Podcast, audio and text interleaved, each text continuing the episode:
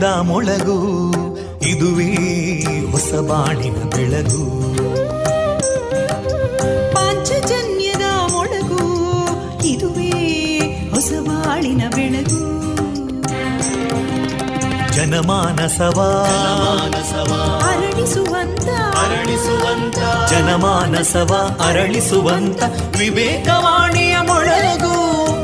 ದುಃಖಗಳಿಗೆ ತಾಕೊರಳಾಗುವ ನೆಲ ಪ್ರೀತಿಯದಿ ಮೊಳಗು. ಇದುವೇ ಹೊಸ ಬಾಳಿನ ಬೆಳಗು. ಇದುವೇ ಪಾಂಚಜನ್ಯದ ಮೊಳಗು. ಇದುವೇ ಪಾಂಚಜನ್ಯದ ಮೊಳಗು.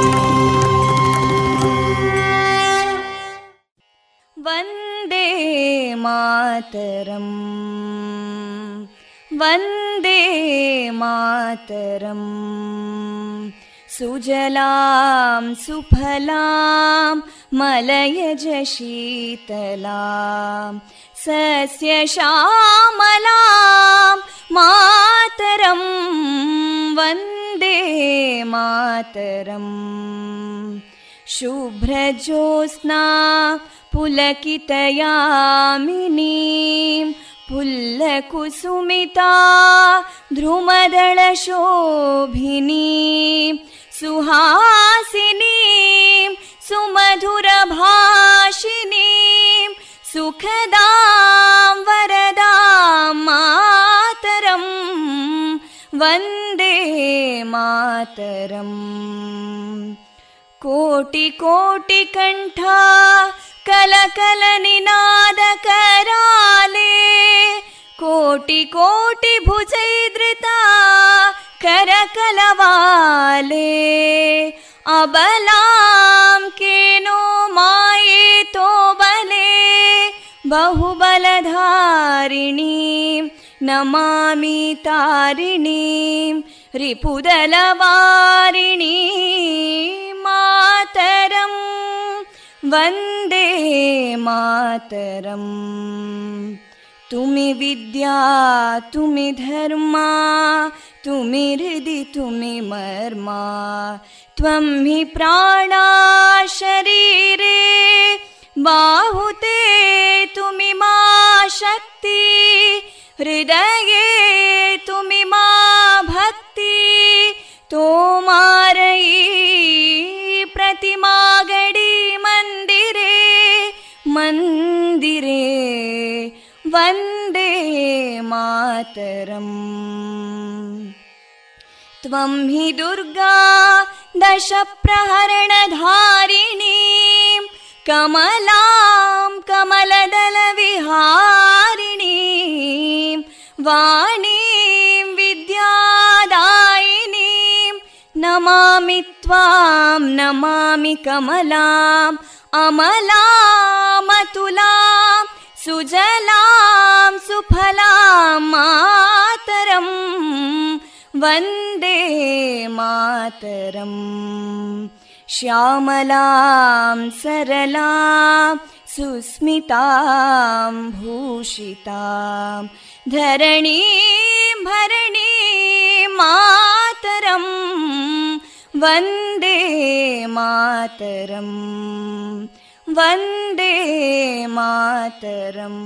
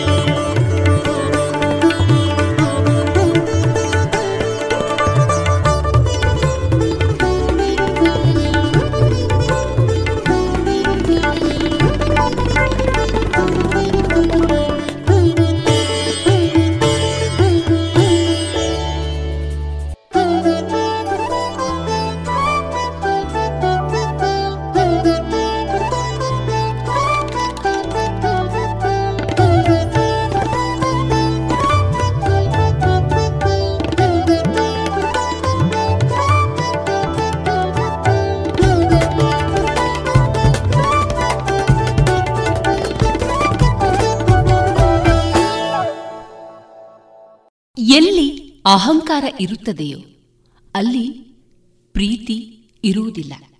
ಈ ಮಾತು ನಮ್ಮ ಭಗವದ್ಗೀತೆಯಲ್ಲಿ ಶ್ರೀಕೃಷ್ಣ ಅದೆಷ್ಟು ಬಾರಿ ಹೇಳಿಲ್ಲ ಹೇಳಿ? ತಮ್ಮೊಳಗಿರುವ ಅಹಂಕಾರವನ್ನ ಕಿತ್ತು ಬಿಸಾಕಬೇಕು.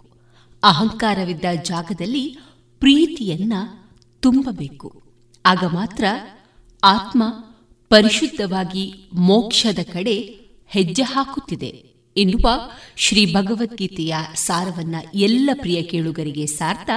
ಆತ್ಮೀಯ ಶ್ರೋತೃ ಬಾಂಧವರೇ, ನೀವು ಕೇಳ್ತಾ ಇದ್ದೀರಾ ವಿವೇಕಾನಂದ ವಿದ್ಯಾವರ್ಧಕ ಸಂಘ ಪ್ರವರ್ತಿತ ಸಮುದಾಯ ಬಾನುಲಿ ಕೇಂದ್ರ, radio Panchajanya ninety point eight FM. ಇದು ಜೀವ ಜೀವದ ಸ್ವರ ಸಂಚಾರ. ಇಂದು ಸೆಪ್ಟೆಂಬರ್ ಮೂರು, ಶನಿವಾರ. ಈ ದಿನದ ಶುಭಾಶಯಗಳನ್ನ ಎಲ್ಲ ಪ್ರಿಯ ಕೇಳುಗರಿಗೆ ತಿಳಿಸ್ತಾ, ಇಂದು ನಮ್ಮ ನಿಲಯದಿಂದ ಪ್ರಸಾರಗೊಳ್ಳಲಿರುವ ಕಾರ್ಯಕ್ರಮಗಳ ವಿವರಗಳು ಇಂತಿದೆ. ಮೊದಲಿಗೆ ಶ್ರೀದೇವರ ಭಕ್ತಿಯ ಸ್ತುತಿ ಮಾರುಕಟ್ಟೆದಾರಣೆ ವೈದ್ಯ ದೇವೋಭವ ಕಾರ್ಯಕ್ರಮದಲ್ಲಿ ಡಾಕ್ಟರ್ ರವೀಂದ್ರ ಐತಾಳ್ ಅವರೊಂದಿಗೆ ಡಾಕ್ಟರ್ ವಿಜಯ ಸರಸ್ವತಿ ಅವರಿಂದ ಮುಂದುವರಿದ ಸಂದರ್ಶನ, ಮನುಷ್ಯ ಮತ್ತು ಉರಗ. ಕ್ಷೇತ್ರೀಯ ಸಂಘಟನಾ ಕಾರ್ಯದರ್ಶಿಗಳಾದ ಜಗದೀಶ್ ಕೆ ಅವರಿಂದ ಸ್ವಾವಲಂಬಿ ಭಾರತದ ಮುಂದುವರಿದ ಪರಿಕಲ್ಪನೆಯ ನೋಟ. ವಿಎನ್ ಭಾಗವತ ಬರಬಳ್ಳಿ ಅವರಿಂದ ಜೀವನ ಪಾಠ ಕಲಿಕಾ ಆಧಾರಿತ ಕತೆ ಕೊನೆಯಲ್ಲಿ ಮಧುರಗಾನ ಪ್ರಸಾರಗೊಳ್ಳಲಿದೆ.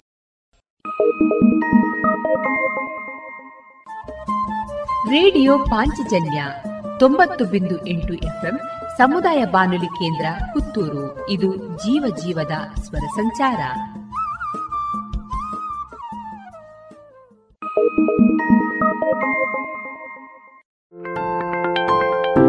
ಸೀಡ್ಸ್ ಆಫ್ ಹೋಪ್ ಕೇಶದಾನ ಶಿಬಿರ seeds of hope Shakti PU college ಹಾಗೂ ಮುಳಿಯಾ ಫೌಂಡೇಶನ್ ಸಂಯುಕ್ತಾಶ್ರಯದಲ್ಲಿ Mangalore ladies beauty association inner wheel Mangaluru south JCI Mangaluru Spoorthi Indian red cross society Dakshina Kannada ಜಿಲ್ಲಾ ಪದವಿ ಪೂರ್ವ ಕಾಲೇಜು ಪ್ರಾಚಾರ್ಯರ ಸಂಘ ಇದರ ಸಹಯೋಗದಲ್ಲಿ ಕೇಶದಾನ ಕ್ಯಾಂಪ್ ಮಂಗಳೂರಿನ ಶಕ್ತಿ ಪಿಯು ಕಾಲೇಜಿನ ರೇಷ್ಮಾ ಮೆಮೋರಿಯಲ್ ಆಡಿಟೋರಿಯಂನಲ್ಲಿ ಇದೇ ಬರುವ ಸೆಪ್ಟೆಂಬರ್ ಹನ್ನೊಂದರಂದು ಹತ್ತು ಗಂಟೆಗೆ ಆರಂಭವಾಗಲಿದೆ. ಸಂಗ್ರಹಿಸಿದ ಕೂದಲನ್ನ ಕ್ಯಾನ್ಸರ್ ರೋಗಿಗಳಿಗೆ ವಿಗ್ ಮಾಡಲು ಬಳಸಿ ಯಾವುದೇ ವೆಚ್ಚವಿಲ್ಲದೆ ವಿತರಿಸುವುದು ಮುಳಿಯಾ ಫೌಂಡೇಶನ್ನ ಉದ್ದೇಶ.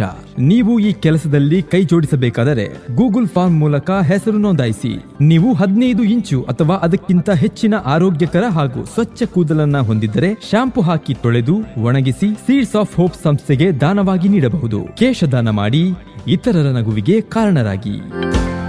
ಹೆಚ್ಚಿನ ವಿಚಾರಣೆಗಾಗಿ ಸಂಪರ್ಕಿಸಿ ಒಂಬತ್ತು ಒಂದು ನಾಲ್ಕು ಒಂದು ಸೊನ್ನೆ ಐದು ಒಂಬತ್ತು ಒಂದು ನಾಲ್ಕು ಎಂಟು nine one four one zero five nine one four eight. ಇದೀಗ ಮೊದಲಿಗೆ ಶ್ರೀದೇವರ ಭಕ್ತಿಯ ಸ್ತುತಿಯನ್ನ ಆಲಿಸೋಣ. ಶ್ರೀಮದ್ಗಣೇಶ ಕರುಣಾ ಪರಿಪೂರ್ಣ ಚಿತ್ತ. संप्यार्धतेष्ट फलदानसमर्थमूर्ते सिन्धूरपूर्णपरिशोभितविग्रहस्य श्रीसिद्धिविनायक मम देहि करावलम्बम्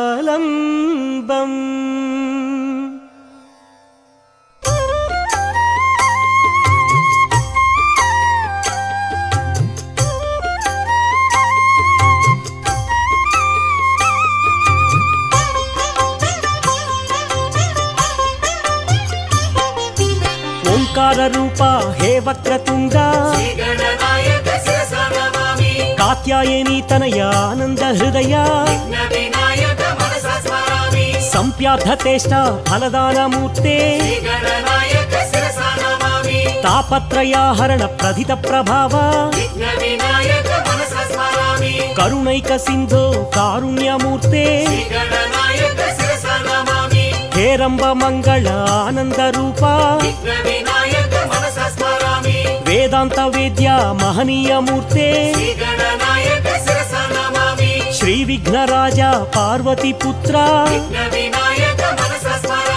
వరసిద్ధినాయక హే విఘ్నరాజ. కీర్వాణి బృంద పూజిత పాద.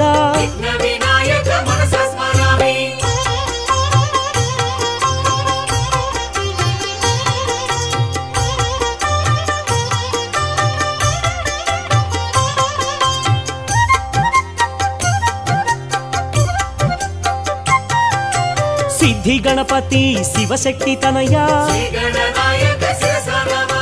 ఆది పూజాయ దేవాది దేవా లంబోదరా చంద్ర గరువపహారీ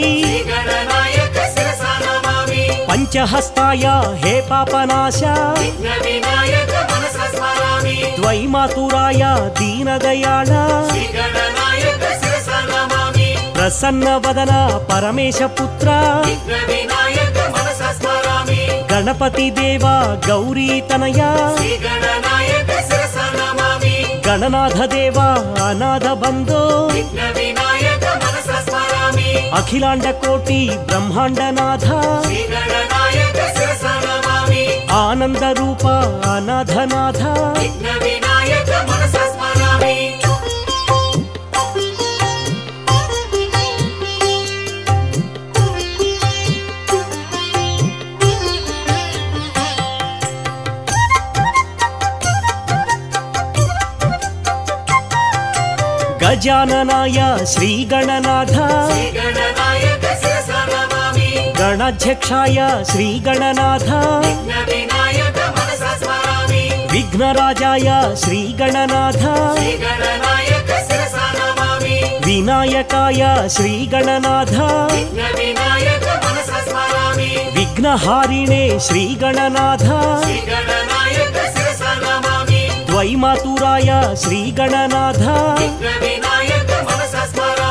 శినుకాయ నమ శ్రీ గణనాథ ప్రముఖాయ నమ శ్రీ గణనాథ సుముఖాయ నమ శ్రీ గణనాథ కృతినే నమ శ్రీ గణనాథ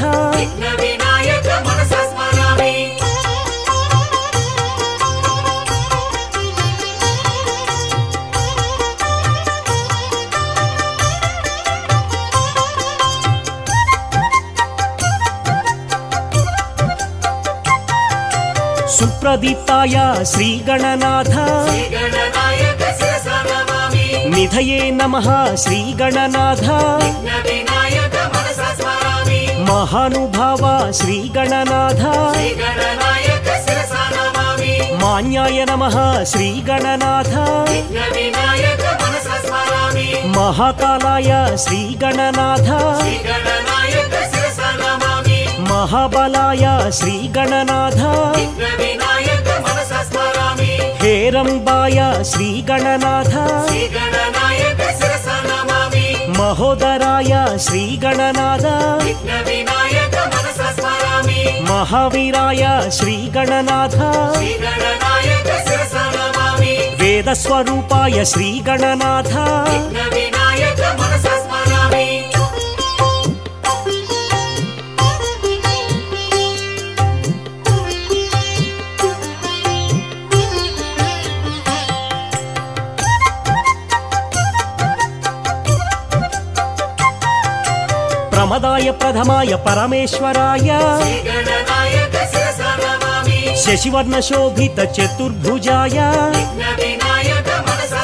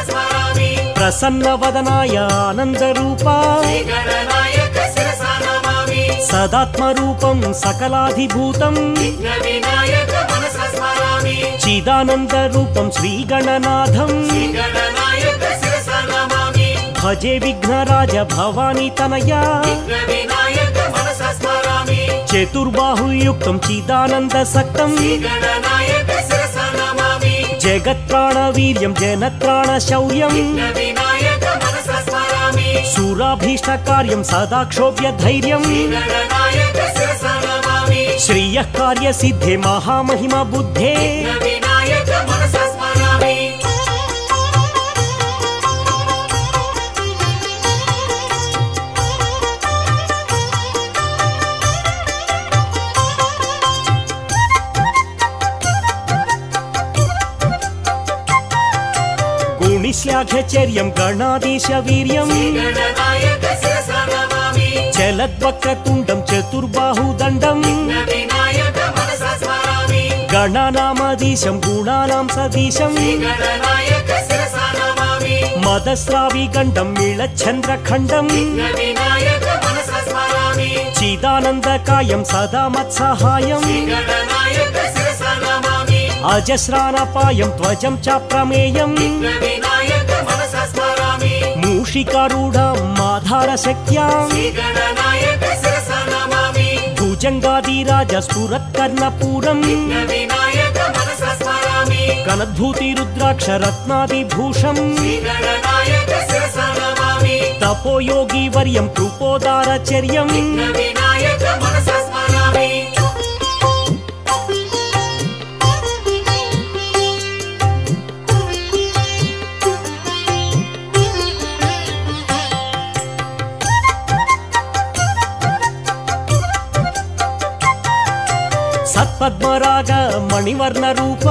गणनायक शिरसा नमामि तपोयोगीवर्यं कृपोदारचर्यम् विनायक मनसा स्मरामि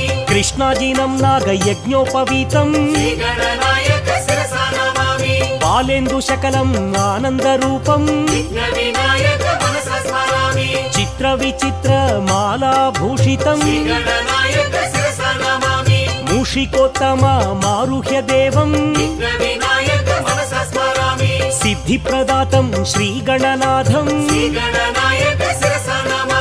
सिन्धूरवर्णं शिवशक्तितेजं मार्ताण्डतेजां मङ्गलरूपां मौनीन्द्रवन्दितमुनिजनपोषाम्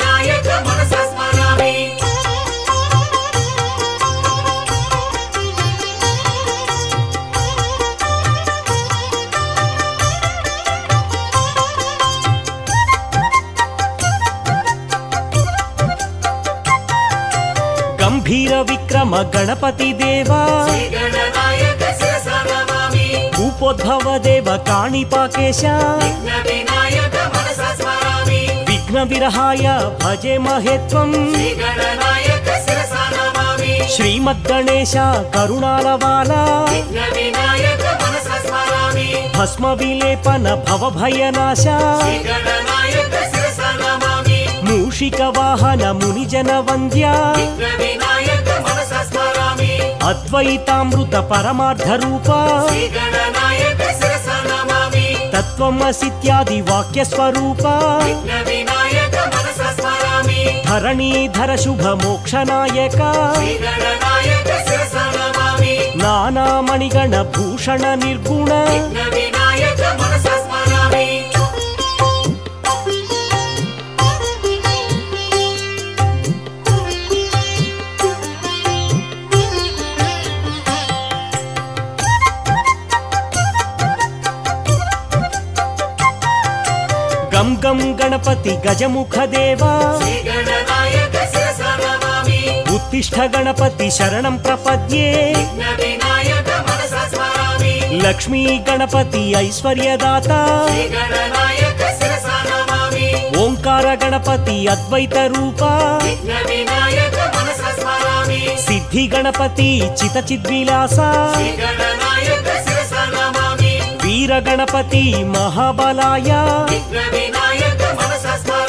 శక్తి గణపతి శక్తి ప్రదాత. నృత్య గణపతి సంగీతలోన మహాగణపతి మంగళ రూపా. బీజ గణపతి బ్రహ్మాండనాథ.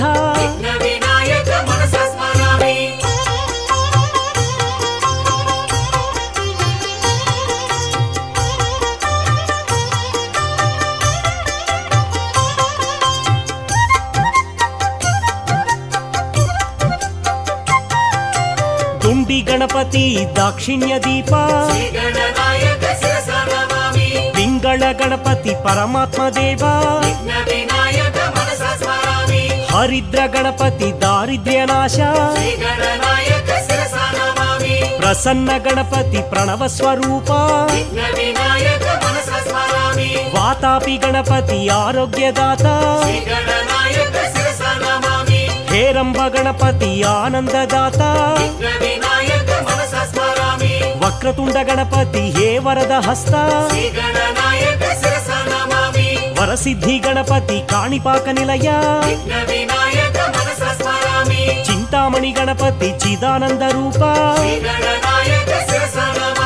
సంకష్టహారాయ సంకట గణపతి?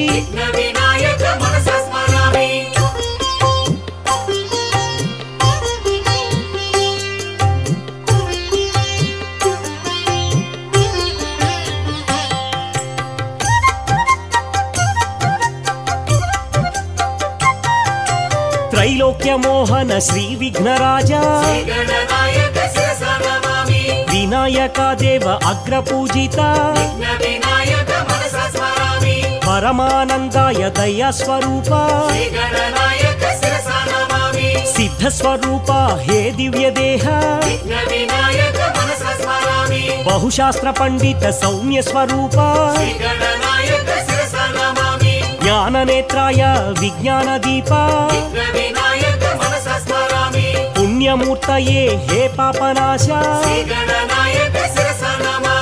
కరుణాసాగర జ్ఞాన ప్రదాత సత్సంగ నిరతాయ సద్గుణ దీప. పరబ్రహ్మ స్వరూప వేదాంత వేద్య.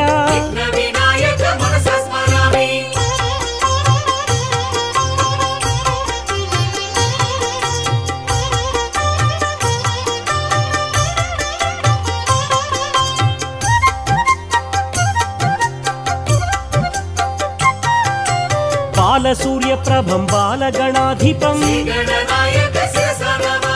भक्त विघ्नेशम वीर विघ्नक।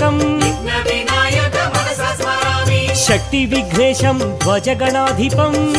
वीरविघ्नकम् शक्तिविघ्नेशं ध्वजगणाधिपम् उच्छिष्टनायकं श्रीगणनाथम् श्रीविघ्नराजं क्षिप्रनायकम्।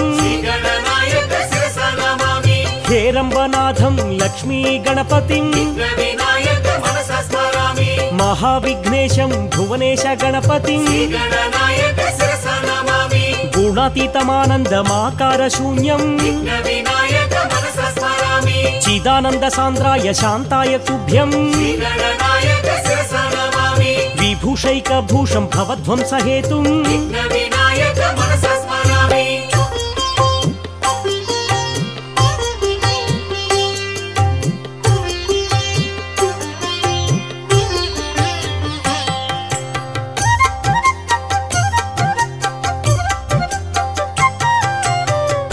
गजाननं कृत कन्दर्पमानम् वंदे गणेशं भुजङ्गभूषणम्। विश्वम्भरा संस्थितलोकरक्षणम् लम्बोदरं विशालाक्षाम्। श्रीशङ्करात्मजं सुरवन्द्यपादम्। विघ्नापहारं सिद्धिविनायकम्। సత్పద్మరాగ మణివర్ణ కాంతిం. శ్రీ సిద్ధి బుద్ధి చర్చిత పాదం. సింధూర శోభిత గంభీర దేహం. భవబంధ శోక వినాశ కారణం.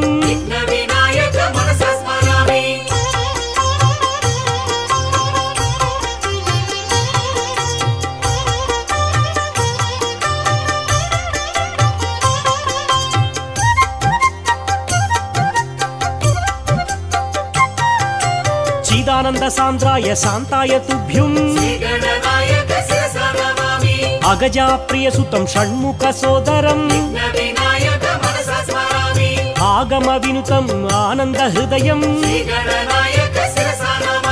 బాలగణపతిం సత్పుత్రదాతం. తరుణ గణపతి ఐశ్వర్యదాతం. భక్త గణపతి భక్తవత్సలం. వీరగణపతిం శత్రునాశనం. శక్తి గణపతిం శక్తి ప్రదాతం విజగణపతిం జ్ఞానప్రదాయం. సిద్ధి గణపతిం అభివృద్ధికారం.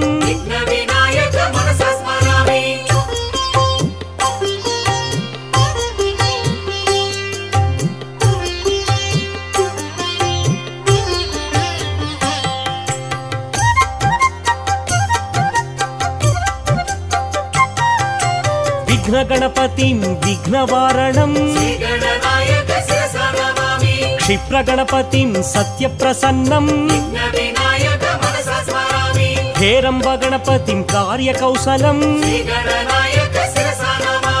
लक्ष्मीगणपतिम् ऐश्वर्यप्राप्तिम् विजयगणपतिं विजयकारकम्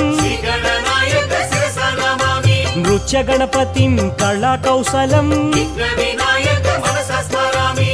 ఊర్ధ్వగణపతిం ఆనంద సిద్ధిం ఏకాక్షర గణపతిం వైరివర్జితం శ్రీవర గణపతిం వరప్రదాతం త్ర్యక్షర గణపతిం సర్వసమృద్ధిం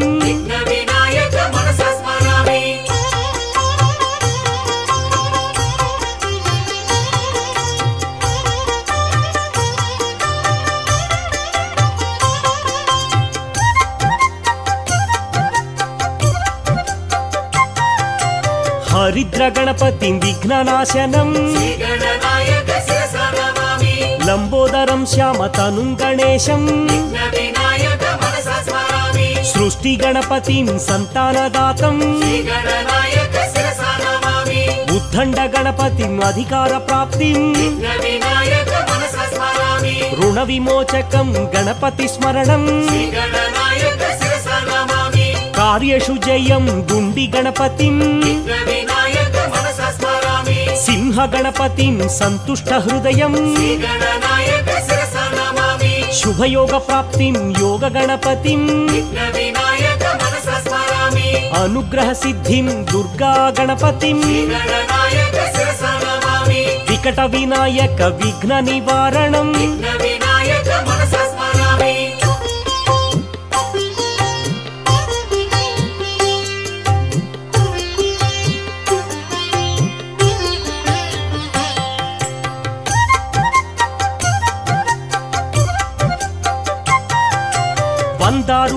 न्दुभूषणम् अमन्दानन्द सन्दोहबन्धुम्। गजाननन्धुतगणाधिविनुतम् शोकविनाशं गणपतिपादम्। नरगणपूजितपादपङ्कजम्। महदेवसुतं गुरुगुहनुतम्। వార్షిక వాహన మోదక ప్రియం. వశిష్ట వామదేవాది వందితం. విచిత్రాకారం భక్తోపకారం. ఆశ్రిత జన పరిపాలక దేవం.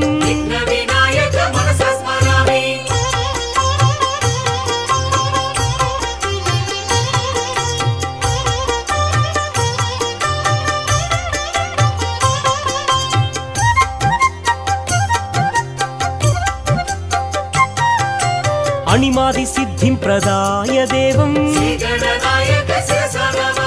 వాణిక్య మకుటాది ధరేణ దేవం. ఓంకార గణపతి గణేశ్వరాయం. అనాథ బంధుం శ్రీ గణనాథం కమనీయ విగ్రహ కరుణాలవాలం శ్రీకాణిపాకం వరసిద్ధినాథం. పరబ్రహ్మ రూపం ప్రచండ దేహం. మహదేవసూనం మహదైత్యనాశం. నమస్తే నమస్తే శ్రీగణనాథం. నమస్తే నమస్తే విఘ్ననాయకం. శ్రీ గణనాయక శిరస విఘ్న వినాయక మనసా స్మరామి. శ్రీ గణనాయక శిరస విఘ్న వినాయక మనసా స్మరామి. శ్రీ గణనాయక శిరస విఘ్న వినాయక మనసా స్మరామి. శ్రీ గణనాయక శిరస విఘ్న వినాయక మనసా స్మరామి.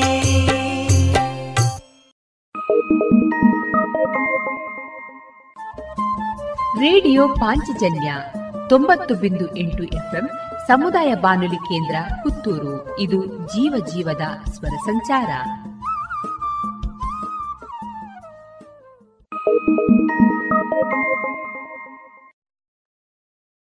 ಹನುಮಾತ ಹನುಮಾತ ಹನುಮಾತ. ಹನುಮಾತ ಹನುಮಾತ ಹನುಮಾತ. ಹನುಮಾ ಮತ ನಿರತ ಗುಣಯುತ ಜನರ ಪೊರೆಯುತ ತತ್ವರುಳು ಪ್ರೇರಿತ. ಹನುಮಾತ ಹನುಮಾತ ಹನುಮಾತ.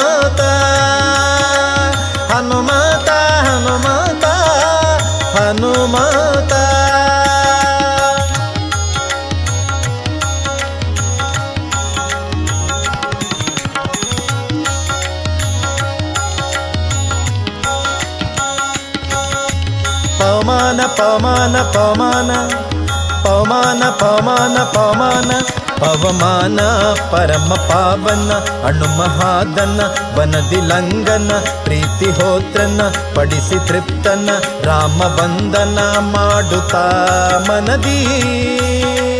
ಆನಂದ ಆನಂದ ಆನಂದ ಆನಂದದಿಂದ ತ್ವರಿಯ ಸಿತಾಕೃತಿಯ ಕುಶಲ ವಾರ್ತೆಯ ಪೇಳಲು ಜೀಯ, ಹರ್ಷ ಅತಿಶಯ, ಉಕ್ಕಲು ಕೈಯ ರಾಮಾಲಿಂಗನದಿಂದ ನದ ತಾನಿಂದ ತಾನಿಂದ ತಾನಿಂದ ತಾನಿಂದ ಕಪಿಗಳ ವೃಂದ, ನೆರಹಿ ಆನಂದ, ರಣಾಮುಖ ಕೆಂದ, ಶಿಲೆಗಳ ತಂದ, ಸೇತು ಬಂಧನ ಮಾಡಿಸಿ ನಿಂದ.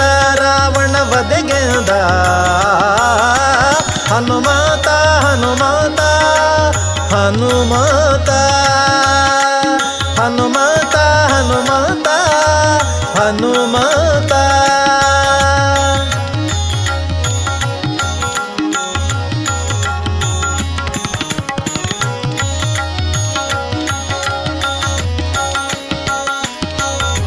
ಶ್ರೀರಾಮ ಶ್ರೀರಾಮ ಶ್ರೀರಾಮ. ಶ್ರೀರಾಮ ಶ್ರೀರಾಮ ಶ್ರೀರಾಮ ಶ್ರೀರಾಮ, ಪದ ಪ್ರೀತ ಪದ ಪ್ರೀತ, ಪ್ರಖ್ಯಾತ ಪ್ರಖ್ಯಾತ ಬರಾಧೃತ ತ್ರಿಜಗ ಖ್ಯಾತ ಅತಿ ಮಹಾರಥ, ಯದುಪತಿ ಪ್ರೀತ, ಸುರರ ಸೇವಿತ, ಗರಳ ಭುಂಜಿತ, ಸತಿಗೆ ಹೂವಿತ್ತ ಭುಜ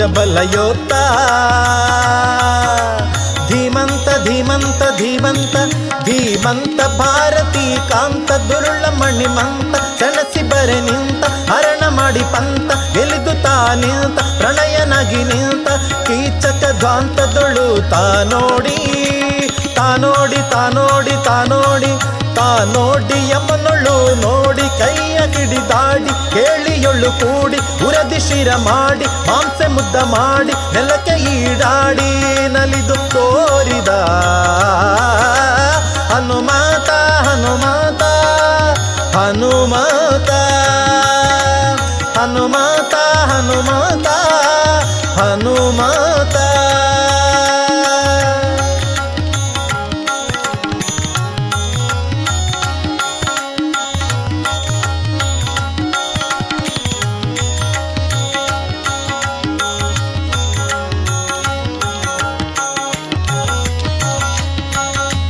ಆನಂದ ಆನಂದ ಆನಂದ ಆನಂದ ತಾನಿಂದ. ಶ್ರೀಮದಾನಂದ ಆನಂದ ಆನಂದ ಬುಧ ಜನ ಕ್ಲೇಶದಿಂದ ಮನ ನೋಡಿ ಜೀವನ. ಸೂತ್ರ ವ್ಯಾಖ್ಯಾನ ಮಾಡಿ ಪಾವನ, ವಾದಿ ಭಂಜನ, ಬಾದರಾಯಣ, ಪ್ರೀತಿ ಪಾತ್ರ, ಏಕಾಂತ ಭಕ್ತ. ತಾನಿತ್ತ ತಾನಿತ್ತ ತಾನಿತ್ತ. ತಾನಿತ್ತ ಜಗಪತಿ ಮೋದ ಶಾಸ್ತ್ರ ಸಮ್ಮತ ತೋರಿ ಸರ್ವದ ಜೀವರು ತ್ರಿವಿಧ ತರತಮ ಭೇದ ಹರಿಯ ಸರ್ವದ ಜಗತ್ಕಾವುದ ಈಶವಾಸ್ಯ ಜಗ ಸತ್ಯ ಜಗ ಸತ್ಯ ಜಗ ಸತ್ಯ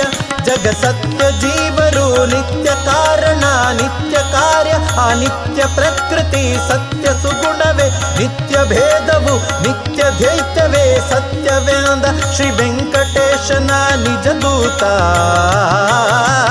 ಹನುಮಾತ ಹನುಮಾತ ಹನುಮಾತ ಹನುಮಾತ ಹನುಮಾತ ಹನುಮಾತ ಹನುಮಾತ ಹರಿಯ ಮತ ನಿರುತ ಗುಣಯುತ, ಜನರ ಪೊರೆಯುತ ತತ್ವರುಳು ಹನುಮಾತ ಹನುಮಾತ ಹನುಮತ. ಹನುಮಾತ ಹನುಮಾತ ಹನುಮಾತ. ಹನುಮಾತ ಹನುಮಾತ.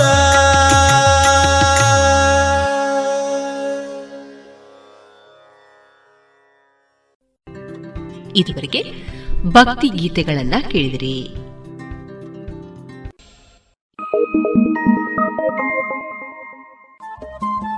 ರೇಡಿಯೋ ಪಾಂಚಜನ್ಯ ತೊಂಬತ್ತು ಬಿಂದು ಎಂಟು ಎಫ್ಎಂ ಸಮುದಾಯ ಬಾನುಲಿ ಕೇಂದ್ರ ಪುತ್ತೂರು. ಇದು ಜೀವ ಜೀವದ ಸ್ವರ ಸಂಚಾರ.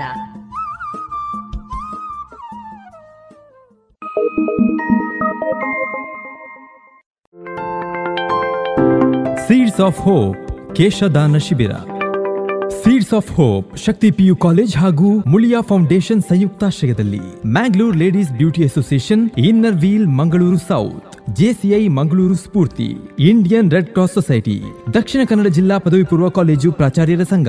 ಇದರ ಸಹಯೋಗದಲ್ಲಿ ಕೇಶದಾನ ಕ್ಯಾಂಪ್. ಮಂಗಳೂರಿನ ಶಕ್ತಿ ಪಿಯು ಕಾಲೇಜಿನ ರೇಷ್ಮಾ ಮೆಮೋರಿಯಲ್ ಆಡಿಟೋರಿಯಂನಲ್ಲಿ ಇದೇ ಬರುವ ಸೆಪ್ಟೆಂಬರ್ ಹನ್ನೊಂದರಂದು ಹತ್ತು ಗಂಟೆಗೆ ಆರಂಭವಾಗಲಿದೆ. ಸಂಗ್ರಹಿಸಿದ ಕೂದಲನ್ನ ಕ್ಯಾನ್ಸರ್ ರೋಗಿಗಳಿಗೆ ವಿಗ್ ಮಾಡಲು ಬಳಸಿ ಯಾವುದೇ ವೆಚ್ಚವಿಲ್ಲದೆ ವಿತರಿಸುವುದು ಮುಳಿಯಾ ಫೌಂಡೇಶನ್ನ ಉದ್ದೇಶ. ನೀವು ಈ ಕೆಲಸದಲ್ಲಿ ಕೈ ಜೋಡಿಸಬೇಕಾದರೆ ಗೂಗಲ್ ಫಾರ್ಮ್ ಮೂಲಕ ಹೆಸರು ನೋಂದಾಯಿಸಿ. ನೀವು ಹದಿನೈದು ಇಂಚು ಅಥವಾ ಅದಕ್ಕಿಂತ ಹೆಚ್ಚಿನ ಆರೋಗ್ಯಕರ ಹಾಗೂ ಸ್ವಚ್ಛ ಕೂದಲನ್ನ ಹೊಂದಿದ್ದರೆ ಶಾಂಪು ಹಾಕಿ ತೊಳೆದು ಒಣಗಿಸಿ ಸೀಡ್ಸ್ ಆಫ್ ಹೋಪ್ ಸಂಸ್ಥೆಗೆ ದಾನವಾಗಿ ನೀಡಬಹುದು. ಕೇಶದಾನ ಮಾಡಿ ಇತರರ ನಗುವಿಗೆ ಕಾರಣರಾಗಿ. ಹೆಚ್ಚಿನ ವಿಚಾರಣೆಗಾಗಿ ಸಂಪರ್ಕಿಸಿ ಒಂಬತ್ತು ಒಂದು ನಾಲ್ಕು ಒಂದು ಸೊನ್ನೆ ಐದು ಒಂಬತ್ತು ಒಂದು ನಾಲ್ಕು ಎಂಟು nine one four one zero five nine one four eight.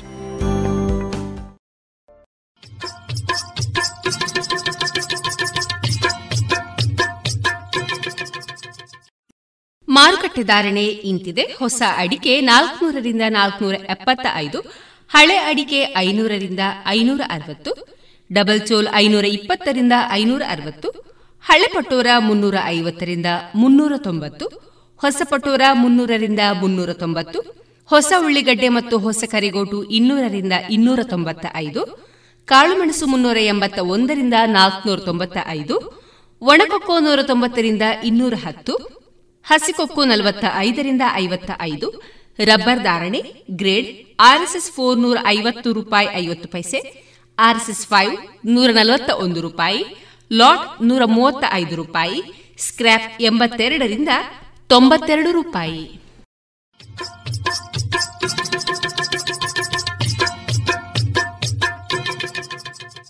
ತಂಬಾಕು ಮಸಾಲದ ರುಚಿ ನೋಡೋದಕ್ಕೆ ಅದನ್ನು ಅಂಗೈಯಲ್ಲಿ ಉಚ್ಚುತ್ತೀರಿ. ಆಮೇಲೆ ಅದನ್ನ ಬಾಯೊಳಗೆ ಇಟ್ಕೋತೀರಿ.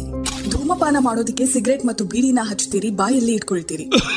ಆಮೇಲೆ ಕ್ಯಾನ್ಸರ್ ಕೊರೋನಾ ಟಿಬಿ ಹಾಗೂ ಹೃದಯದ ರೋಗಗಳಿಂದ ಜೀವನ ಪೂರ್ತಿ ನರಳುತ್ತೀರಿ. ಸರ್ ತಂಬಾಕು ನಿಮ್ಮ ಜೀವನಕ್ಕಷ್ಟೇ ಹಾನಿಕಾರ ಅಲ್ಲ. ನಿಮ್ಮ ಹಾಗೂ ನಿಮ್ಮ ಕುಟುಂಬದ ಸಂತೋಷಕ್ಕೂ ಹಾನಿಕಾರಕ. ಆರೋಗ್ಯಕರ ಜೀವನಕ್ಕಾಗಿ ಹಿಂದೆ ಒಂದು ಪ್ರತಿಜ್ಞೆ ಮಾಡಿ. ಸಿಗರೇಟ್ ಬೀಡಿ ಹಾಗೂ ಯಾವುದೇ ತರಹದ ತಂಬಾಕು ಸೇವನೆಯನ್ನು ಬಿಟ್ಟು ಬಿಡಿ. ನಿಮ್ಮ ಹಾಗೂ ನಿಮ್ಮ ಕುಟುಂಬದವರ ಆರೋಗ್ಯ ಕಾಪಾಡಿಕೊಳ್ಳಿ.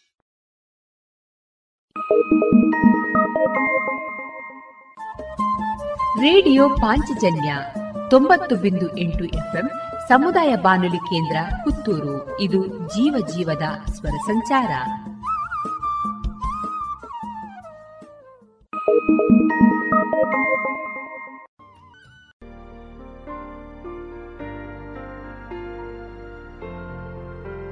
ಇದೀಗ ವೈದ್ಯ ದೇವೋಭವ ಕಾರ್ಯಕ್ರಮದಲ್ಲಿ ಡಾಕ್ಟರ್ ರವೀಂದ್ರ ಐತಾಳ್ ಅವರೊಂದಿಗೆ ಡಾಕ್ಟರ್ ವಿಜಯ್ ಸರಸ್ವತಿ ಅವರಿಂದ ಮುಂದುವರಿದ ಸಂವಾದದ ಭಾಗ ಸಂದರ್ಶನವನ್ನ ಕೇಳೋಣ. ಈ ಸಂದರ್ಶನದ ವಿಷಯ ಮನುಷ್ಯ ಮತ್ತು ಉರಗ.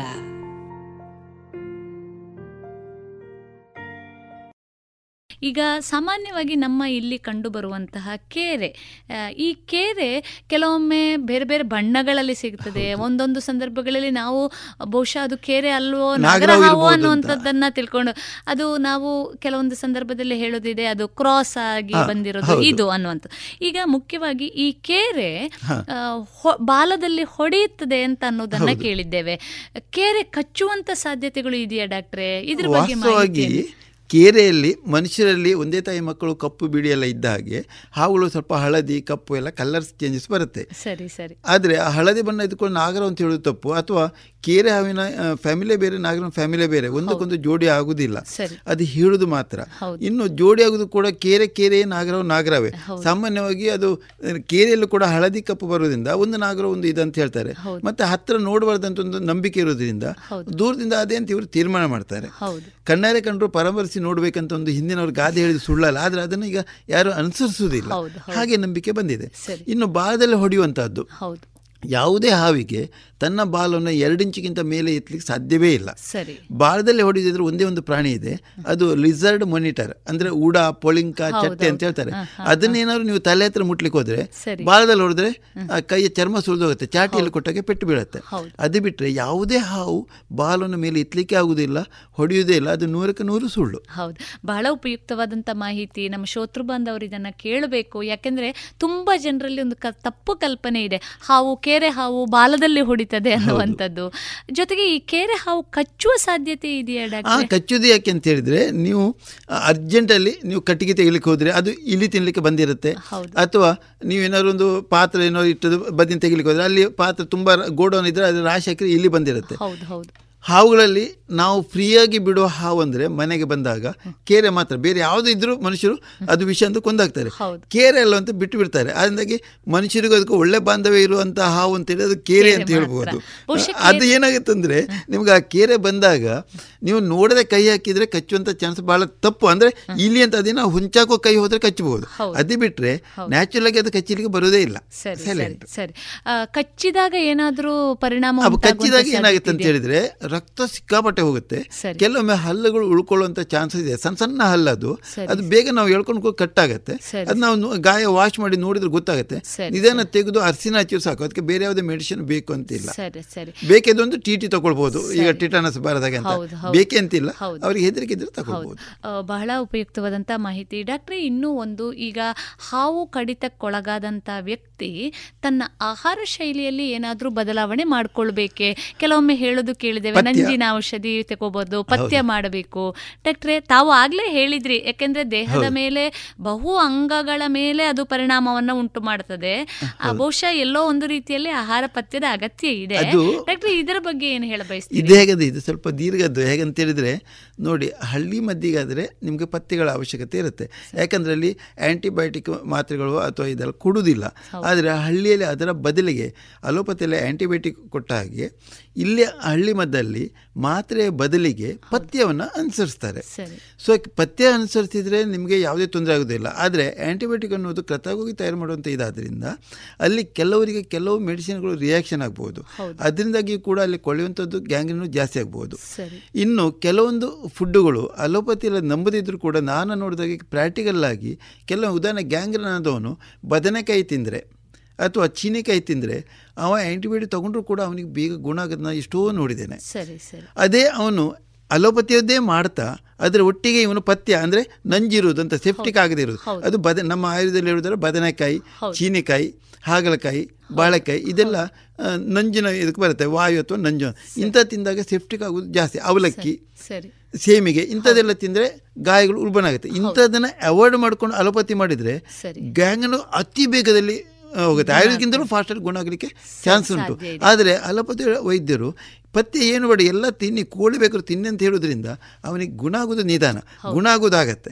ಇಷ್ಟು ಮಾಡಿದ್ರೆ ನಿಜವಾಗಿ ಇನ್ನೂ ಬೇಗ ಗುಣ ಆಗುತ್ತೆ. ಇಂಥದ್ದು ನಾನು. ನೋಡಿದ್ದೇನೆ ಹೌದು. ಯಾಕೆಂದ್ರೆ ನಮ್ಮ ದೇಹ ಪ್ರಕೃತಿಯು ಕೂಡ ಆ ಒಂದು ಚಿಕಿತ್ಸಾ ವಿಧಾನಕ್ಕೆ ಸ್ಪಂದಿಸುವ ಸಂದರ್ಭದಲ್ಲಿ ಆಹಾರ ಕೂಡ ತುಂಬಾ ಮುಖ್ಯ ಆಗ್ತದೆ ಅನ್ನೋದರ ಅರಿವು ನಾವು ಮಾಡ್ಕೊಳ್ಬೇಕು ಮಾಡ್ಕೊಳ್ಬೇಕು. ಡಾಕ್ಟ್ರೆ? ಬಹಳ ಸಂತೋಷ. ಡಾಕ್ಟ್ರೆ ಬಹಳ ಉಪಯುಕ್ತವಾದಂಥ ಮಾಹಿತಿಯನ್ನ ಇಷ್ಟು ಹೊತ್ತು ನಮ್ಮ ಜೊತೆಗೆ ಹಂಚಿಕೊಳ್ತಾ ಬಂದ್ರಿ. ಇನ್ನೂ ಒಂದು ಜನಸಾಮಾನ್ಯರಲ್ಲಿ ಕಾಡುವಂತ ಪ್ರಶ್ನೆ ಈ ಹಾವು ಪೊರೆ ಕಳಚುವಂಥದ್ದು ಅನ್ನುವಂಥ ಬಹುಶಃ ಅದು ನೈಸರ್ಗಿಕವಾದಂಥ ಕ್ರಿಯೆ. ಸಾಮಾನ್ಯವಾಗಿ ನಮಗೆ ಕಂಡು ಬರುವುದು ಈ ಕೆರೆ ಹಾವು ತನ್ನ ಪೊರೆಯನ್ನ ಕಳಚುವಂಥದ್ದು. ಡಾಕ್ಟ್ರಿ ಇದು ಏನು? ಈ ಪೊರೆ ಕಳಚುವಂಥ ಸಂದರ್ಭ ಏನನ್ನ ಸೂಚಿಸ್ತದೆ? ವಾಸ್ತವವಾಗಿ ಹಾವು ಪೊರೆ ಕಚ್ಚು ಅಂದರೆ ಮನುಷ್ಯರಿಗಾದರೆ ಡ್ಯಾಮೇಜ್ ಆದರೆ ಆ ಜಾಗ ಮಾತ್ರ ಒಂದು ಗಾಯ ಆಗಿಯೋ ಅಥವಾ ಒಂದು ಚೋಳಿ ಹೋಗುದಂತ ಮನುಷ್ಯರು.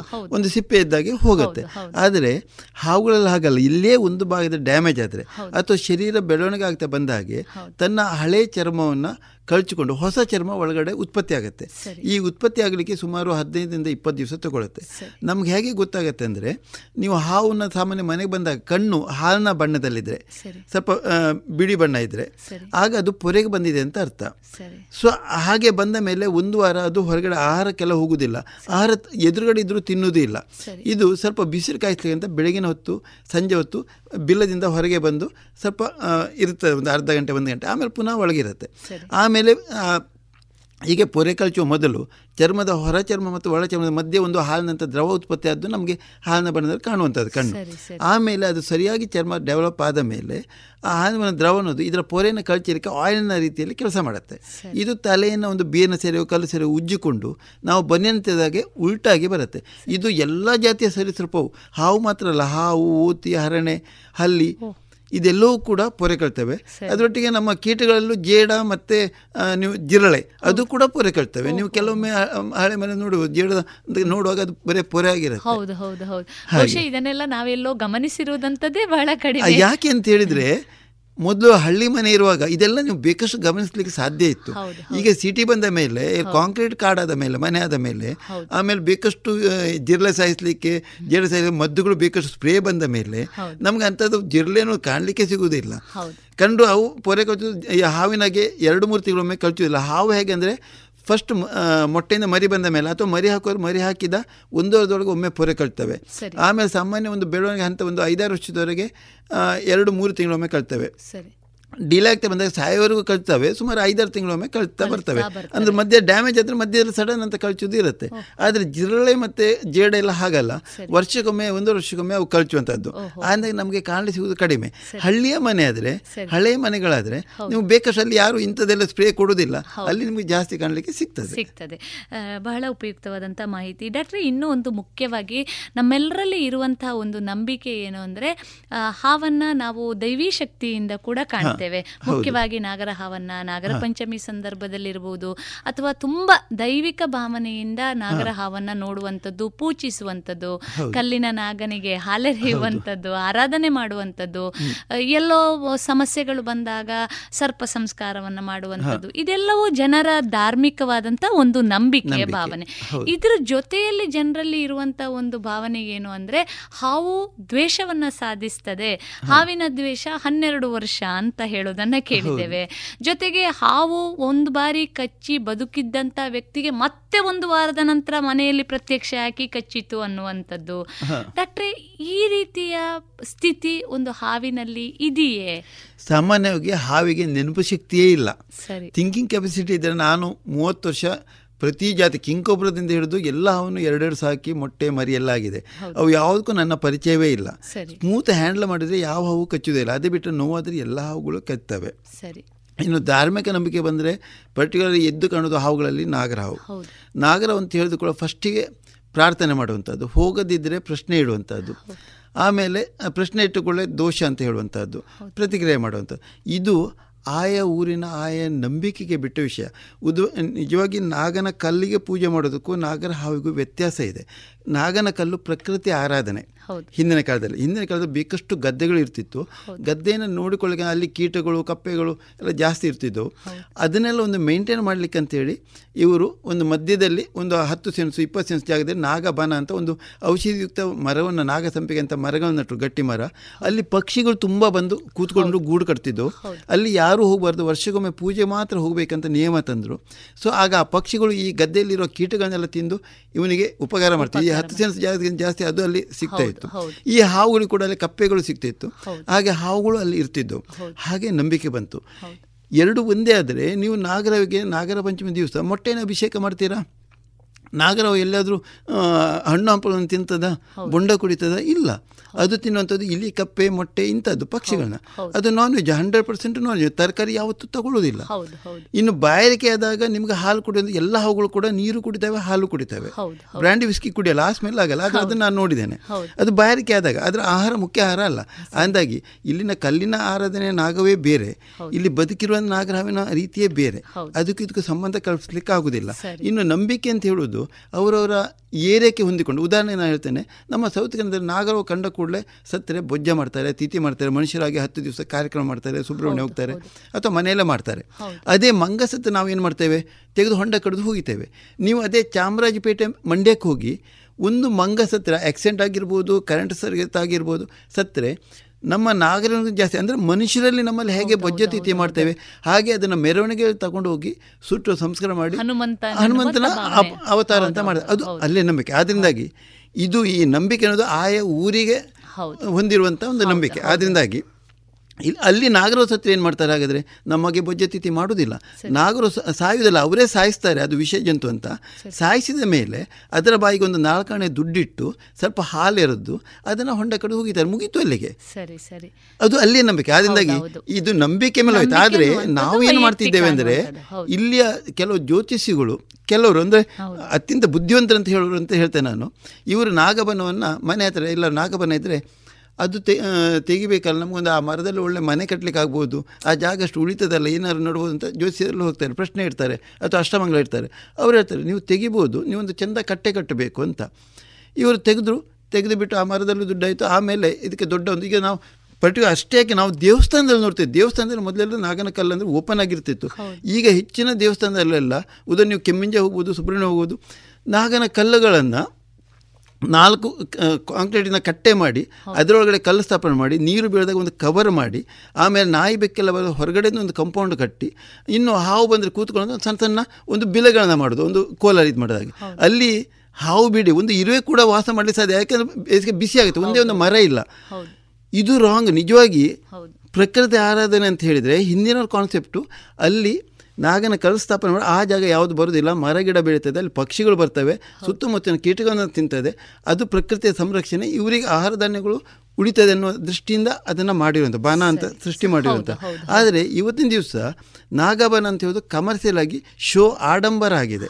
ಅದು ನಿಜವಾಗಿ ರಾಂಗ್ ಹಾಗೆ ಮಾಡಬಾರ್ದಂತ ನೀವು ಹೇಗೆ ಮಾಡಬೇಕಂದ್ರೆ ಅದು ಹಾಳಾದಿದ್ದರೆ ಇನ್ನೊಂದು ನಾಗನ ಕಲ್ಲನ್ನು ಒಂದು ಮರ ನಟ್ಟು ಒಂದು ಗಿಡ ನಟ್ಟು ಅದರ ಬುಡದ ನಾಗನ ಕಲ್ಲು ಸ್ಥಾಪನೆ ಮಾಡಿ ಓಪನ್ ಅದರಲ್ಲಿ ನಾಯಿ ಮೂತ್ರ ಮಾಡ್ಬೋದು ಬೆಕ್ಕು ಇದು ಮಾಡಿ ಯಾಕಂದರೆ ಉದಾಹರಣೆಗೆ ನಿಮಗೆ ನೀವು ಹತ್ತಿರ ಹೇಳ್ತೇನೆ ಸೌತಡ್ಕ. ಸೌತಡ್ಕ ನಿಮ್ಗೆ ಮಾಡಿ ಮಾಡಿದಾರಾ? ಅಲ್ಲಿ ಗಣಪತಿಯ ಕ್ಷೇತ್ರ ಇಲ್ವಾ ಪಾವಿತ್ರ್ಯತೆ ಇಲ್ವಾ? ಅಲ್ಲಿ ದನ ಬಂದು ಅಲ್ಲಿ ಮೂತ್ರ ಮಾಡೋದು ಸೆಗಣಿ ಹಾಕ್ಬೋದು ನಾಯಿ ಬಂದು ಮೂತ್ರ ಮಾಡಿ ಹೋಗ್ಬೋದು. ಭಾರತಗಂತ ಎಂಥ ಕವರು ಇಲ್ಲ. ಆದರೂ ನಂಬಿಕೆ ಇದೆ. ಎಲ್ಲರೂ ಇದು ಮಾಡ್ತಾರೆ. ಅಲ್ಲಿ ಇದು ಅಷ್ಟೇ ಪವಾಡಗಳು ನಡೀತದೆ. ಹಾಗೆ ನಾಗನ ಕಲ್ಲಂದರೆ ಪ್ರಕೃತಿ ಆರಾಧನೆ ಆದ್ದರಿಂದ ಅದು ಇದ್ದಾಗೆ ಇಟ್ಟರೆ ನಮ್ಮ ಹಿಂದಿನವ್ರು ಮಾಡಿದಂಥ ಒಂದು ಒಳ್ಳೆಯ ಉದ್ದೇಶ ಸಾಫಲ್ಯತೆ ಸಿಗುತ್ತೆ. ಆದರೆ ಇವತ್ತು ನಾವು ಅದನ್ನೆಲ್ಲ ಹಾಳು ಮಾಡಿ ಕವರ್ ಮಾಡಿಬಿಟ್ಟು ಅಲ್ಲಿ ಯಾವುದೂ ಇರೋದಿಲ್ಲ. ಸುಮ್ಮನೆ ಶೋ ಆಡಂಬರ ಮಾತ್ರ ಇದೆ. ಇದು ರಾಂಗ್ ಅಂತ ನಾನು. ನಂಬಿಕೆ ಬೇಕು. ನಂಬಿಕೆ ಬೇಕು. ಆದರೆ ಆ. ನಂಬಿಕೆಯನ್ನ ಅತಿಯಾಗಿ ಮಾಡಿ ಹಾಳು ಮಾಡುವಂತದ್ದು ತಪ್ಪು ಅಂತ. ಪ್ರಕೃತಿಯನ್ನ ಹೌದು. ಇಡುವಂಥದ್ದು ನಂಬಿಕೆ ಬೇಕು. ಇದನ್ನೇ ಮುಂದುವರಿಸ್ತಾ ಡಾಕ್ಟ್ರೆ ನಾವು ಆಗ ಮಾತಾಡಿದ್ವು ಲೈಕ್ ಹಾವು ತನ್ನ ದ್ವೇಷವನ್ನ ಸಾಧಿಸ್ತದೆ. ಇದ್ರ ದ್ವೇಷ ನಿಜವಾಗಿ ಉಂಟಲ್ಲ. ಇದು ತುಂಬಾ ಪೇಪರ್ ಅಲ್ಲಲ್ಲೇ ಬರುತ್ತೆ. ಒಬ್ಬನ ಓಡಿಸ್ಕೊಂಡೋಗಿ ಹೋಗಿ ಕಚ್ಚಿತು ಅಂತ. ನಿಜವಾಗಿ ಹಾಗೆ ಓಡಿಸ್ಕೊಂಡು ಕಚ್ಚುದಿಲ್ಲ.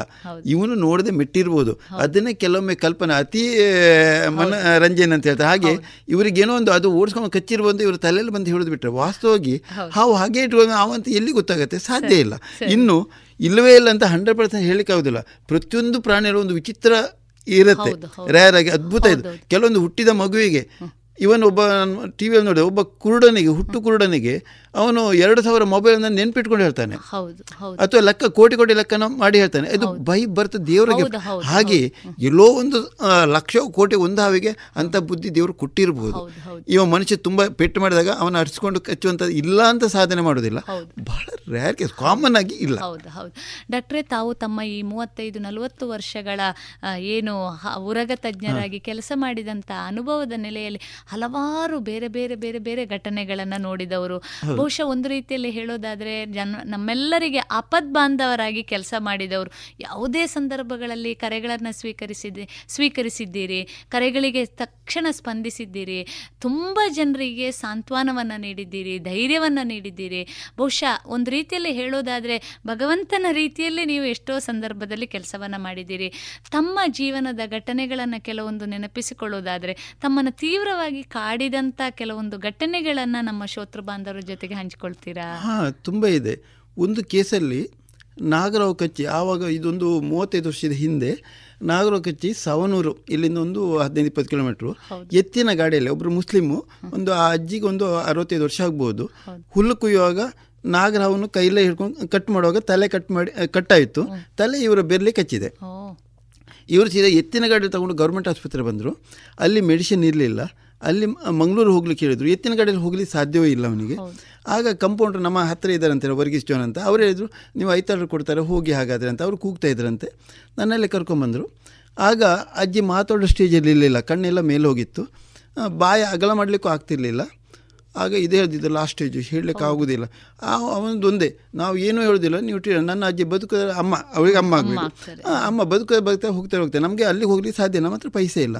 ನೀವು ಕೊಡಿ ಅಂತ. ನಾನು ಹೇಳಿದೆ ಹೊಟ್ಟೆಯೊಳಗೆ ಮೆಡಿಸಿನ್ ಹೋದರೆ ಬಯಸ್ಬೋದು ಅಂತ. ಅಷ್ಟೊತ್ತಿಗೆ ಕೆಳಗಿನ ದನಿಗಳು ಮನೆ ನಾವು ಬಾಡಿಗೆಲಿದ್ದದ್ದು ಅವರು ಇದು ಮುಸ್ಲಿಂ ನಾಳೆ ಹೆಚ್ಚು ಕಮ್ಮಿ ಆಯಿತು ಬೇಡ ನಿಮಗೆ ಇದು ಕೊಡಬೇಡಿ ನೀವು ಕಳಿಸಿ ಮಂಗಳೂರಿಗೆ ಅಂತ. ಅವನೊಂದು ನಾವು ಏನು ಹೇಳಿದ್ರೆ ನೀವು ಕೊಡಿ ಟ್ರೀಟ್ಮೆಂಟು ಅಂತ. ನಾನು ಅದು ಬಾಯಿ ಓಪನ್ ಮಾಡಬೇಕು. ನೀವು ಓಪನ್ ಮಾಡಿ ಹೊಟ್ಟೆಯೊಳಗೆ ಮದ್ದು ಹೋದರೆ ನಾನು ಬಯಸ್ತೇನೆ ಅಂತ. ಆಗ ಆಯ್ತು ಅಂತ ಹೇಳಿದ್ರು. ನಾವು ಅನ್ನದ ಸಿಟ್ಟಿಗೂ ಅಂತ ಹೇಳ್ತೇವೆ ಸೌಟ್. ಅದನ್ನ ಬಾವಿಲಿಟ್ಟು ಅಗಲ ಮಾಡಿ ಅಷ್ಟು ಟೈಟ್ ಇತ್ತು. ಅದನ್ನು ಮೆಡಿಸಿನ್ ಹಾಕಿದೆವು. ಅದು ಹಸಿ ಮದ್ದಾಗಬೇಕು ನಾನು ಆವಾಗ ಕೊಟ್ಟಿರುವಂಥ ಗರಡ ಪಾತಾಳ ಈಶ್ವರಿ ಬೇರನ್ನ ಅರೆದು ಕೊಟ್ಟಿರುವಂಥದ್ದು ಹೊಟ್ಟೆಗೆ ಹೋಗಿ ಒಂದು ಹತ್ತು ನಿಮಿಷ ಅಜ್ಜಿ ಕಣ್ಣು ತೆರೆದ್ಲು. ಮತ್ತು ವಾಪಸ್ ಹಾಗೆ ಮೆಡಿಸಿನ್ ಕೊಡ್ತಾ ಬಂದೆ. ಆಮೇಲೆ ಒಂದು ಗಂಟೆಯಲ್ಲಿ ಅಜ್ಜಿ ಮಾತಾಡ್ಲಿಕ್ಕೆ ಶುರು ಮಾಡಿತ್ತು. ಅಜ್ಜಿ ಹುಷಾರಾಯಿತು. ಸರಿ. ಅಂಥ ಒಂದು ಕೇಸು ಅಂಥ ರಿಸ್ಕನ್ನು ಹ್ಯಾಂಡಲ್ ಮಾಡಿದ್ದೆ. ಆಮೇಲೆ ಇನ್ನೊಂದು ಕೇಸ್ ನನ್ನ ಮರ್ಯಾದ ಒಂದು ಕೇಸ್ ಅಂತ ಹೇಳಿದರೆ ಒಂದು ಬೆಳ್ಳಾರಲ್ಲಿ ಒಬ್ಬರು ಪೌರೋಹಿತರು ಒಂದು ಅರವತ್ತು ವರ್ಷ ಆಯಿತು. ಅವರು ಬಹಳ ಹೆಸರುವಾಸಿ ಹೆಸರುವಾಸಿಯವರು. ಅವರಿಗೆ ನಾಗರಾವ್ ಕಚ್ಚಿತ್ತು. ನಾಗರಾಜ್ ಹೀಗೆ ವಾಪಸ್ ತಿರುಗಿ ಹೆದರಿ ವಾಪಸ್ ಹಾಕಿದ್ರು ಅದ್ರ ಮೇಲೆ ಕಾಲು ಹಾಕಿದ್ರು. ಎರಡು ಸಲ ಬೈಟ್ ಆಯಿತು. ಸರಿ ಸರಿ. ಸೊ ಇಮ್ಮಿಡಿಯೇಟ್ ಒಬ್ಬರು ಡಾಕ್ಟರ್ ಬೆಳ್ಳ ಅವ್ರ ರಿಲೇಷನ್ ಡಾಕ್ಟರ್ ನನ್ನಲ್ಲಿ ಕರ್ಕೊಂಬಂದರು. ನನ್ನಲ್ಲಿ ಕರ್ಕೊಂಬಂದಾಗ ಮಾತಾಡ್ತಾ ಇದ್ರು ಸರಿಯಾಗಿದ್ದರು ನಾನು ನೀವೇನು ಹೆದರು ಮಾತಾಡ್ತಾ ಇದ್ದೀವಿ ಏನು ಆಗೋದಿಲ್ಲ. ಮೆಡಿಸಿನ್ ಕೊಡ್ತಾ ಒಂದು ಚಮಚಷ್ಟು ಬೇರೆ ಅರ್ಧ ಕೊಟ್ಟಿದೆ ಅಷ್ಟು ನನಗೆ ಏನು ಆಗುತ್ತೆ ಆಗುತ್ತೆ ಅಂತ ಹೇಳಿದ್ರು ಅಲ್ಲೇ ತೀರಿ ಹೋದರು. ನನಗೆ ಮದ್ದು ಬೇಡ ನನಗೆ ಹೇಳಿದ್ರು ಇವನಿಗೆ ಬುದ್ಧಿ ಇಲ್ಲ. ನನಗೆ ಇವತ್ತು ಅಮಾವಾಸ್ಯೆ, ಇವತ್ತು ಗ್ರಹಣ, ಇವತ್ತು ಸಂಜೆ ಹೊತ್ತು ಕಚ್ಚಿದ್ದು. ನಾನು ಬದುಕುವುದೇ ಇಲ್ಲ. ಇವನಿಗೆ ತಲೆ ಸಂಬಂಧ ನಿಮ್ಮಲ್ಲಿ ಕರ್ಕೊಂಬಂದದ್ದು. ನೀವು ಎಂಥ ಮದ್ದು ಕೊಟ್ಟರು ಆಗೋದಿಲ್ಲ. ಅಂತೇಳಿ ಎಂತ ಹೇಳ್ತೀನಿ ನಿಮಗಿಂತ ಜಾಸ್ತಿ ನಾನು ಬಯಸ್ತೀನಿ ನೀವು ಮಾತಾಡ್ತಾ ಇದ್ದೀರಿ ಇಷ್ಟೆಲ್ಲ ನೀವು ಭಾಷಣ ಮಾಡಿದ್ರೆ ಖಂಡಿತ ನೀವು ಬದುಕ್ತೀರ ಅಂತ ಹೇಳಿದೆ. ಒಂದು ಚಮಚದಷ್ಟು ಹೊಟ್ಟೆ ಕೊಡಬೇಕಾದ್ರೆ ಅವರು ಅಲ್ಲೇ ಈಗ ಅಡ್ಡ ಬಿದ್ದರು ಕೂಡ ಪ್ರಾಣ ಹೋಯಿತು. ಸೊ ಅದು ಇವತ್ತಿಗೂ ನನಗೆ ನಂಬಿಕೆ ಬೇಸರ ಇದೆ. ಆದರೆ ಅದನ್ನೇ ಆ ಡಾಕ್ಟ್ರು ಎಲ್ಲ ಕಡೆ ಹೇಳ್ಕೊಂಬಂದರು ಆಯುರ್ವೇದಕ್ಕೆ ಲೊಟ್ಟೆ ನಾನು ಆಲೋಪತಿ ಹೋದಿರೋ ಬದುಕುತ್ತಿತ್ತು ಅಂತ. ಅದು ನನಗೆ ಬಹಳ ಬೇಸರ. ಯಾಕಂದರೆ ಅಲೋಪತಿ ಆಗದೆ ನನ್ನ ಪರಿಸ್ಥಿತಿ ಎಷ್ಟೋ ನನ್ನ ಲೈಫಲ್ಲಿದೆ ಆ ಈ ಒಂದು ಕೇಸಲ್ಲಿ ಯಾಕಂದ್ರೆ ಇದು ಏನಾಯ್ತಂದರೆ ಅವನಿಗೆ ವಿಷಯದಕ್ಕಿಂತ ಜಾಸ್ತಿ ಅವರಿಗೆ ಭಟ್ರಿಗೆ ಗ್ರಹಣ ಇದು ಇವತ್ತು ಸೋಮವಾರ ಒಳ್ಳೆ ದಿವಸ ಸಾಹಿತ್ಯ ಅನ್ನೋದು ಮಾನಸಿಕವಾಗಿ ದಟ್ಟಿ ಹೋಗಿದೆ. ಇಂಥ ಕೇಸು ನನ್ನ ಅನುಭವಕ್ಕೆ ಬಂದು ನಾನು ನೋವನ್ನು ತಿಂದಿದ್ದೇನೆ. ಸರಿ ಸರಿ ಸರಿ. ಡಾಕ್ಟ್ರೆ ಇನ್ನು ಒಂದು ತಮ್ಮ ಜೀವನದ ಅನುಭವವನ್ನು ಇದ್ರ ಜೊತೆಗೆ ಒಂದೆರಡು ಮಾತುಗಳನ್ನು ಕೇಳೋದಾದರೆ ಈಗ ತುಂಬ ಸಂದರ್ಭಗಳಲ್ಲಿ ನೀವು ಆ, ಸ್ಥಳದ ಪರಿಚಯವಿಲ್ಲದೆ ಏನೂ ಗೊತ್ತಿಲ್ಲದಂಥ ಪ್ರದೇಶದಲ್ಲಿ ಹೋಗುವಾಗ ನೀವು ಹಾವನ್ನು ಹಿಡಿತೀರಿ. ಯಾಕೆಂದ್ರೆ ಎಲ್ಲ ಜನರು ನಿಮ್ಮನ್ನು ಕರೆಯುವಂಥದ್ದು.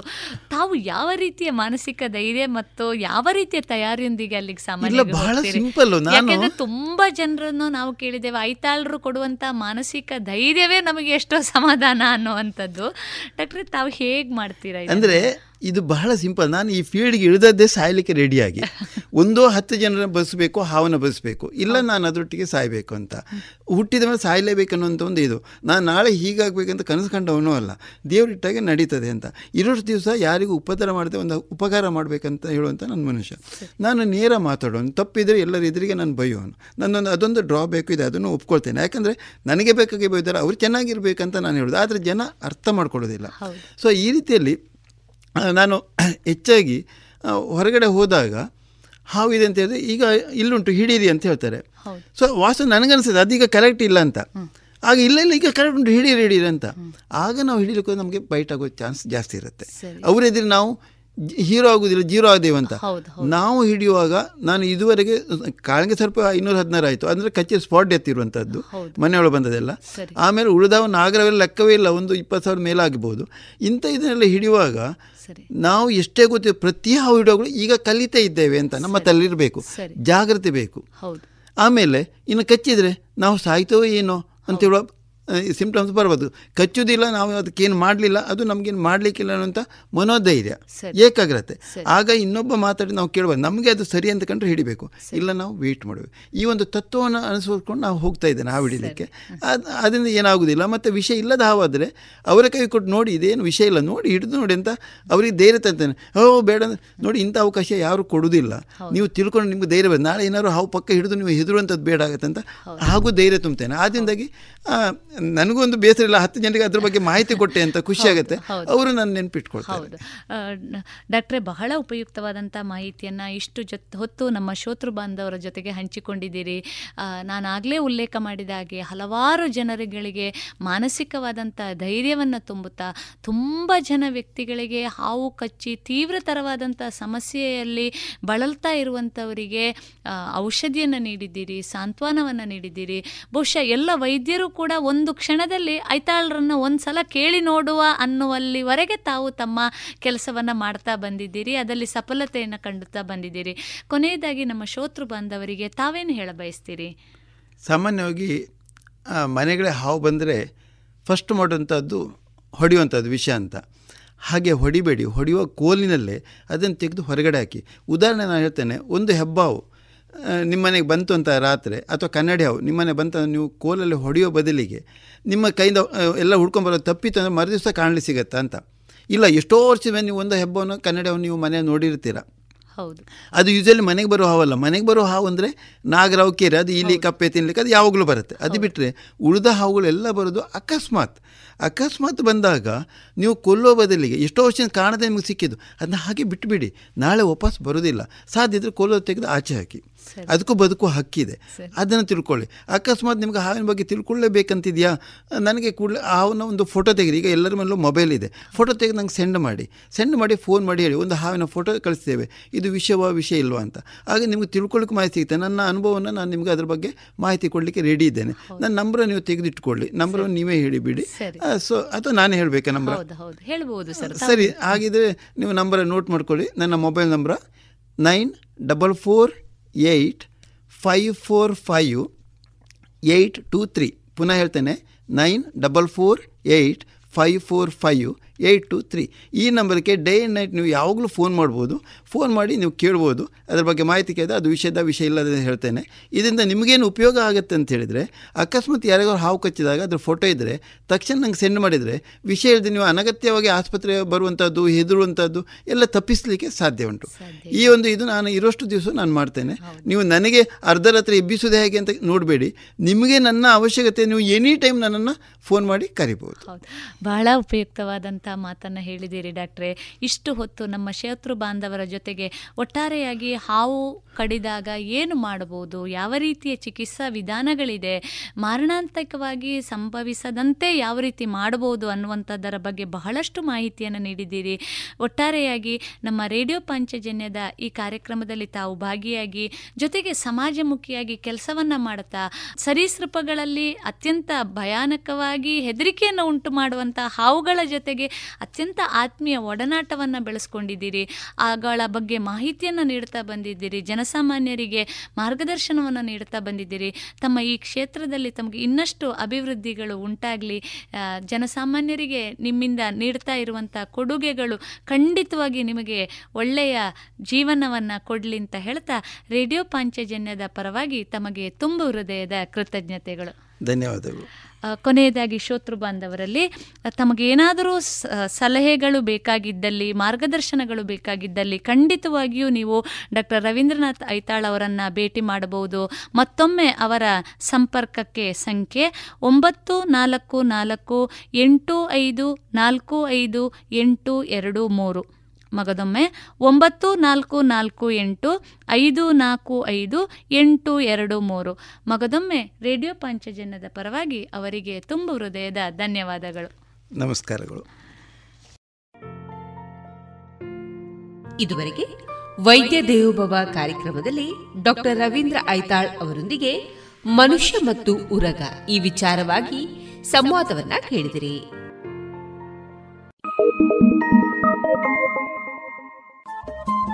ರೇಡಿಯೋ ಪಾಂಚಜನ್ಯ ತೊಂಬತ್ತು ಬಿಂದು ಎಂಟು ಎಫ್ಎಂ ಸಮುದಾಯ ಬಾನುಲಿ ಕೇಂದ್ರ ಪುತ್ತೂರು. ಇದು ಜೀವ ಜೀವದ ಸ್ವರ ಸಂಚಾರ.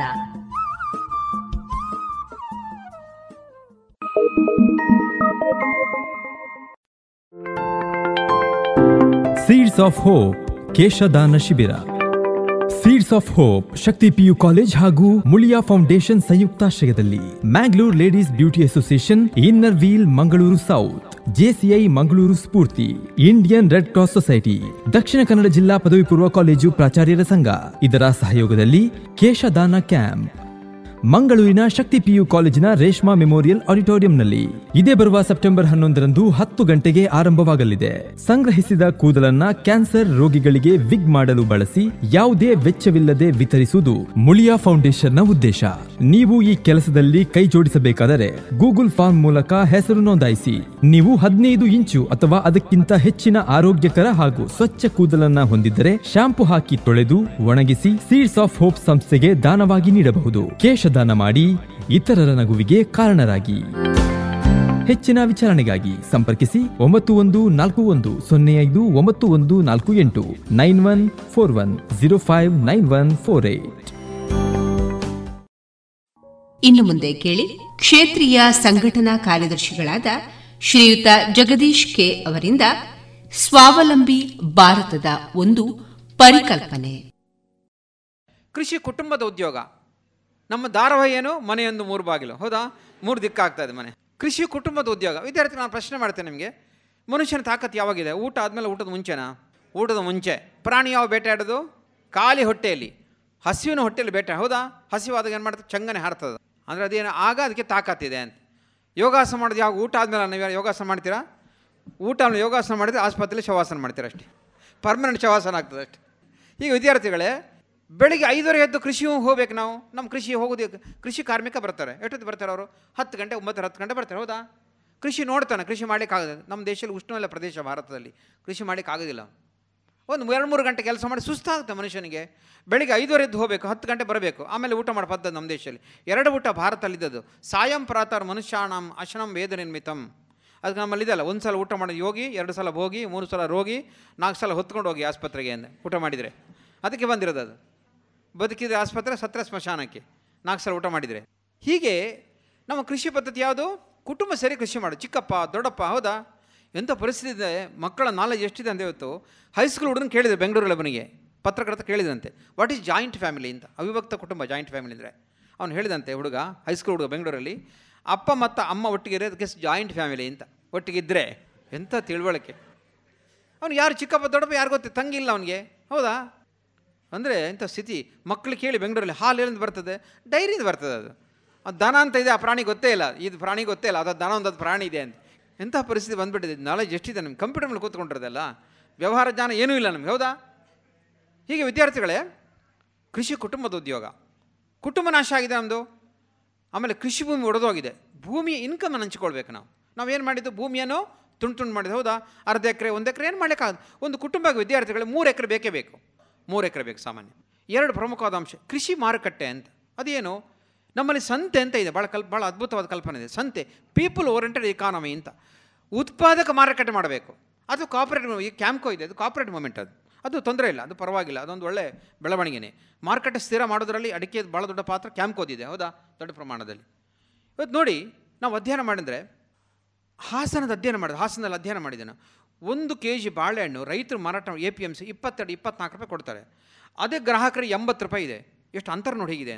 ರೈತ ನೇರ ಮಾರುಕಟ್ಟೆ ಮಾಡಿದರೆ ಐವತ್ತು, ಅರವತ್ತು ರೂಪಾಯಿಗೆ ಗ್ರಾಹಕರ ಲಾಭ, ರೈತರ ಲಾಭ.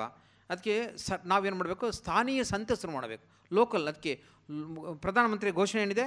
ವೋಕಲ್ ಫಾರ್ ಲೋಕಲ್ ವೋಕಲ್ ಅಂದರೆ ಏನು? ಧ್ವನಿ ಅಂತ. Vocal for local localisation we need local not globalisation ಹೀಗೆ ಸ್ಥಾನೀಯ ಮಾರುಕಟ್ಟೆ. ಇನ್ನೊಂದು ಭಾಳ ಮಹತ್ವ ವಿದ್ಯಾರ್ಥಿಗಳೇ ವ್ಯಾಲ್ಯೂ ಎಡಿಷನ್ ನೀವು ಕೇಳ್ಬೋದು, ನೀವೆಲ್ಲ ತೆಂಗಿನ ಎಣ್ಣೆ ಉಪಯೋಗ ಮಾಡ್ತೀರಾ? ಕೊಬ್ಬರಿ ಎಣ್ಣೆ ಬೇರೆ, ತೆಂಗಿನ ಬೇರೆ ವಿದ್ಯಾರ್ಥಿಗಳೇ, ನಮ್ಮಲ್ಲಿ ತೆಂಗಿನ ಎಣ್ಣೆ ಉಪಯೋಗ ಮಾಡೋದು. ಅಲ್ಲೆಲ್ಲ ಬಯಲುಸೀಮೆಗಳಲ್ಲಿ ಕೊಬ್ಬರಿ ಎಣ್ಣೆ, ಕೊಬ್ಬರಿ ಆದಮೇಲೆ ಎಣ್ಣೆ ಮಾಡೋದು, ಅದು ಬೇರೆ. ಪ್ಯೂರಿಟಿ ಜಾಸ್ತಿ, ಎಣ್ಣೆ ಪ್ರಮಾಣ ಕಮ್ಮಿ. ಇಲ್ಲಿ ತೆಂಗಿನಕಾಯಿನ ಒಡೆದು ಒಣಗಿಸಿ ಮಾಡೋ ತೆಂಗಿನ ಎಣ್ಣೆ. ಇದು ಪ್ಯೂರಿಟಿ ಕಮ್ಮಿ ಇದರಲ್ಲಿ. ಆದರೆ ಇದು ಬಾಳೆಕಿನ ಕಮ್ಮಿ ಇದು. ಅದು ಕೊಬ್ಬರಿ ಎಣ್ಣೆ, ಇರಲಿ, ಯಾವುದು ತೊಂದರೆ ಇಲ್ಲ. ಯಾವುದು ಉಪಯೋಗ ಮಾಡ್ತೀರಿ ನೀವು? ಪ್ಯಾರಾಚೂಟ್ ಅಲ್ವಾ? ನಿಮ್ಮ ಊರಲ್ಲಿ ಗಾಣ ಇದೆಯಾ? ಇವತ್ತು ನೋಡಿ ಉದಾಹರಣೆ ಹೇಳ್ತೀನಿ ನಾನು ನಿಮಗೆ. ನಾವೊಂದು ಅಧ್ಯಯನ ಮಾಡಿ, ಹಾಸನದ ಅಧ್ಯಯನ ಹೇಳ್ತೀನಿ ನಾನು ನಿಮಗೆ. ಎಲ್ಲ ನೀವು ನೋಡಿ, ಎಲ್ಲ ಕಡೆ ಪ್ಯಾರಾಚೂಟ್ ಇದೆ. ಕಲಬೆರಕೆ ಎಣ್ಣೆ ಅದು. ಯಾರೋ ತೆಂಗಿನಕಾಯಿ ಬೆಳೀತಾರೆ, ಯಾರೋ ಎಣ್ಣೆ ತಯಾರು ಮಾಡ್ತಾರೆ, ಹೌದಾ? ನೀವು ಯಾಕೆ ಮಾಡೋದಿಲ್ಲ? ಉದಾಹರಣೆ ಹೇಳ್ತೇನೆ ನಾನು ನಿಮಗೆ. ಹಾಸನದಲ್ಲಿ ಇಲ್ಲಿ ಬಟಾಟೆ ಅಂತ ಕರೀತೀವಿ ಆಲೂಗಡ್ಡೆ ಅಂತ ಹೇಳ್ತೀವಲ್ಲ ಬಟಾಟೆ, ಅದು ಅಧ್ಯಯನ ಮಾಡಿದೆ ಒಂದು ಕೆ ಜಿ ಬಟಾಟೆಗೆ ಇಪ್ಪತ್ತು ಇಪ್ಪತ್ತು ರೈತರು ಸಿಗುತ್ತೆ, ಇಪ್ಪತ್ತು ಇಪ್ಪತ್ತೈದು ರೂಪಾಯಿ ಕೆಲವೊಮ್ಮೆ ಮೂವತ್ತು ರೂಪಾಯಿ ಸಿಗ್ತದೆ. ಚಿಪ್ಸ್ ಇದೆ ಅಲ್ಲ, ಲೇಸ್ ಅಂತ, ಗೊತ್ತಾ ನಿಮಗೆ? ಪ್ಲಾಸ್ಟಿಕ್ ಕವರಲ್ಲಿ ಗಾಳಿ ತುಂಬಿಸಿ ಹೇಳ್ಕೊಟ್ಟದ್ದು ಅವನೇ. ಚಿಪ್ಸ್ ಕಮ್ಮಿ ಇದೆ ಗಾಳಿ ಜಾಸ್ತಿ ಇದ್ದಾರೆ ಹೌದಾ? ಅದು ಎಷ್ಟಿದೆ ಕೆ ಜಿಗೆ ತಿಂತಿರಲ್ಲ ನೀವೆಲ್ಲ? ಶೂ ಕೊಟ್ಟ ಲೇಸ್ ಅಲ್ಲ, ಇದು ಚಿಪ್ಸ್ ಲೇಸ್ ಹೇಳಿದ್ದು ನಾನು. ಎಷ್ಟಿದೆ ರೇಟ್? ಒಂದು ನೂರು ಗ್ರಾಮ್ಸ್ಗೆ ಮೂವತ್ತೆರಡು, ಮೂವತ್ತೈದು ರೂಪಾಯಿ ಇದೆ ಇಲ್ವಾ? ಇಪ್ಪತ್ತೈದು ರೂಪಾಯಿ ಬಟಾಟೆ, ಕಿ, ಚಿಪ್ಸಿಗೆ ಎಷ್ಟು? ಮುನ್ನೂರೈವತ್ತು ರೂಪಾಯಿ. ಅದು ಆಲೂಗಡ್ಡೆ ಚಿಪ್ಸಾ, ಅಥವಾ ಕಂಪ್ಯೂಟರ್ ಚಿಪ್ಸಾ? ಏನು ಚಿನ್ನ ಸೇರಿಸ್ತಾರಾ, ಅಥವಾ ಏನು ಬೆಳ್ಳಿ ಸೇರಿಸ್ತಾರಾ? ಅರೆ ಹಳ್ಳಿಯಲ್ಲಿ ತಯಾರು ಮಾಡಿ ನೀವು. ವೆರ್ ಇಸ್ ವ್ಯಾಲ್ಯೂ ಅಡಿಷನ್ ನೆಲ್ಲಿಕಾಯಿ, ಗೊತ್ತಾ? ನಮ್ಮಲ್ಲಿ ನೆಲ್ಲಿಕಾಯಿ ದೊಡ್ಡ ಪ್ರಮಾಣದ ಬೆಳೀತಾರಲ್ವಾ? ನೆಲ್ಲಿಕಾಯಿಂದ ನಲವತ್ತೈದು ಬೈ ಪ್ರಾಡಕ್ಟ್ ಮಾಡ್ಬೋದು ನೀವು. ಎಷ್ಟು ಮಾಡ್ಬೋದು? By product. ಅಂದರೆ ಇವತ್ತು ನಮ್ಮ ಹಳ್ಳಿಗಳಲ್ಲಿ ವ್ಯಾಲ್ಯೂ ಅಡಿಷನ್ ಏನೂ ಇಲ್ಲ ಹಳ್ಳಿಗಳಲ್ಲಿ. ವ್ಯಾಲ್ಯೂ, ಉದಾಹರಣೆ ಕಬ್ಬನ್ನು ಅಧ್ಯಯನ ಮಾಡಿ, ಆಂಧ್ರ ಪ್ರದೇಶ ಅಧ್ಯಯನ ಮಾಡಿದ್ದು ನಾವು.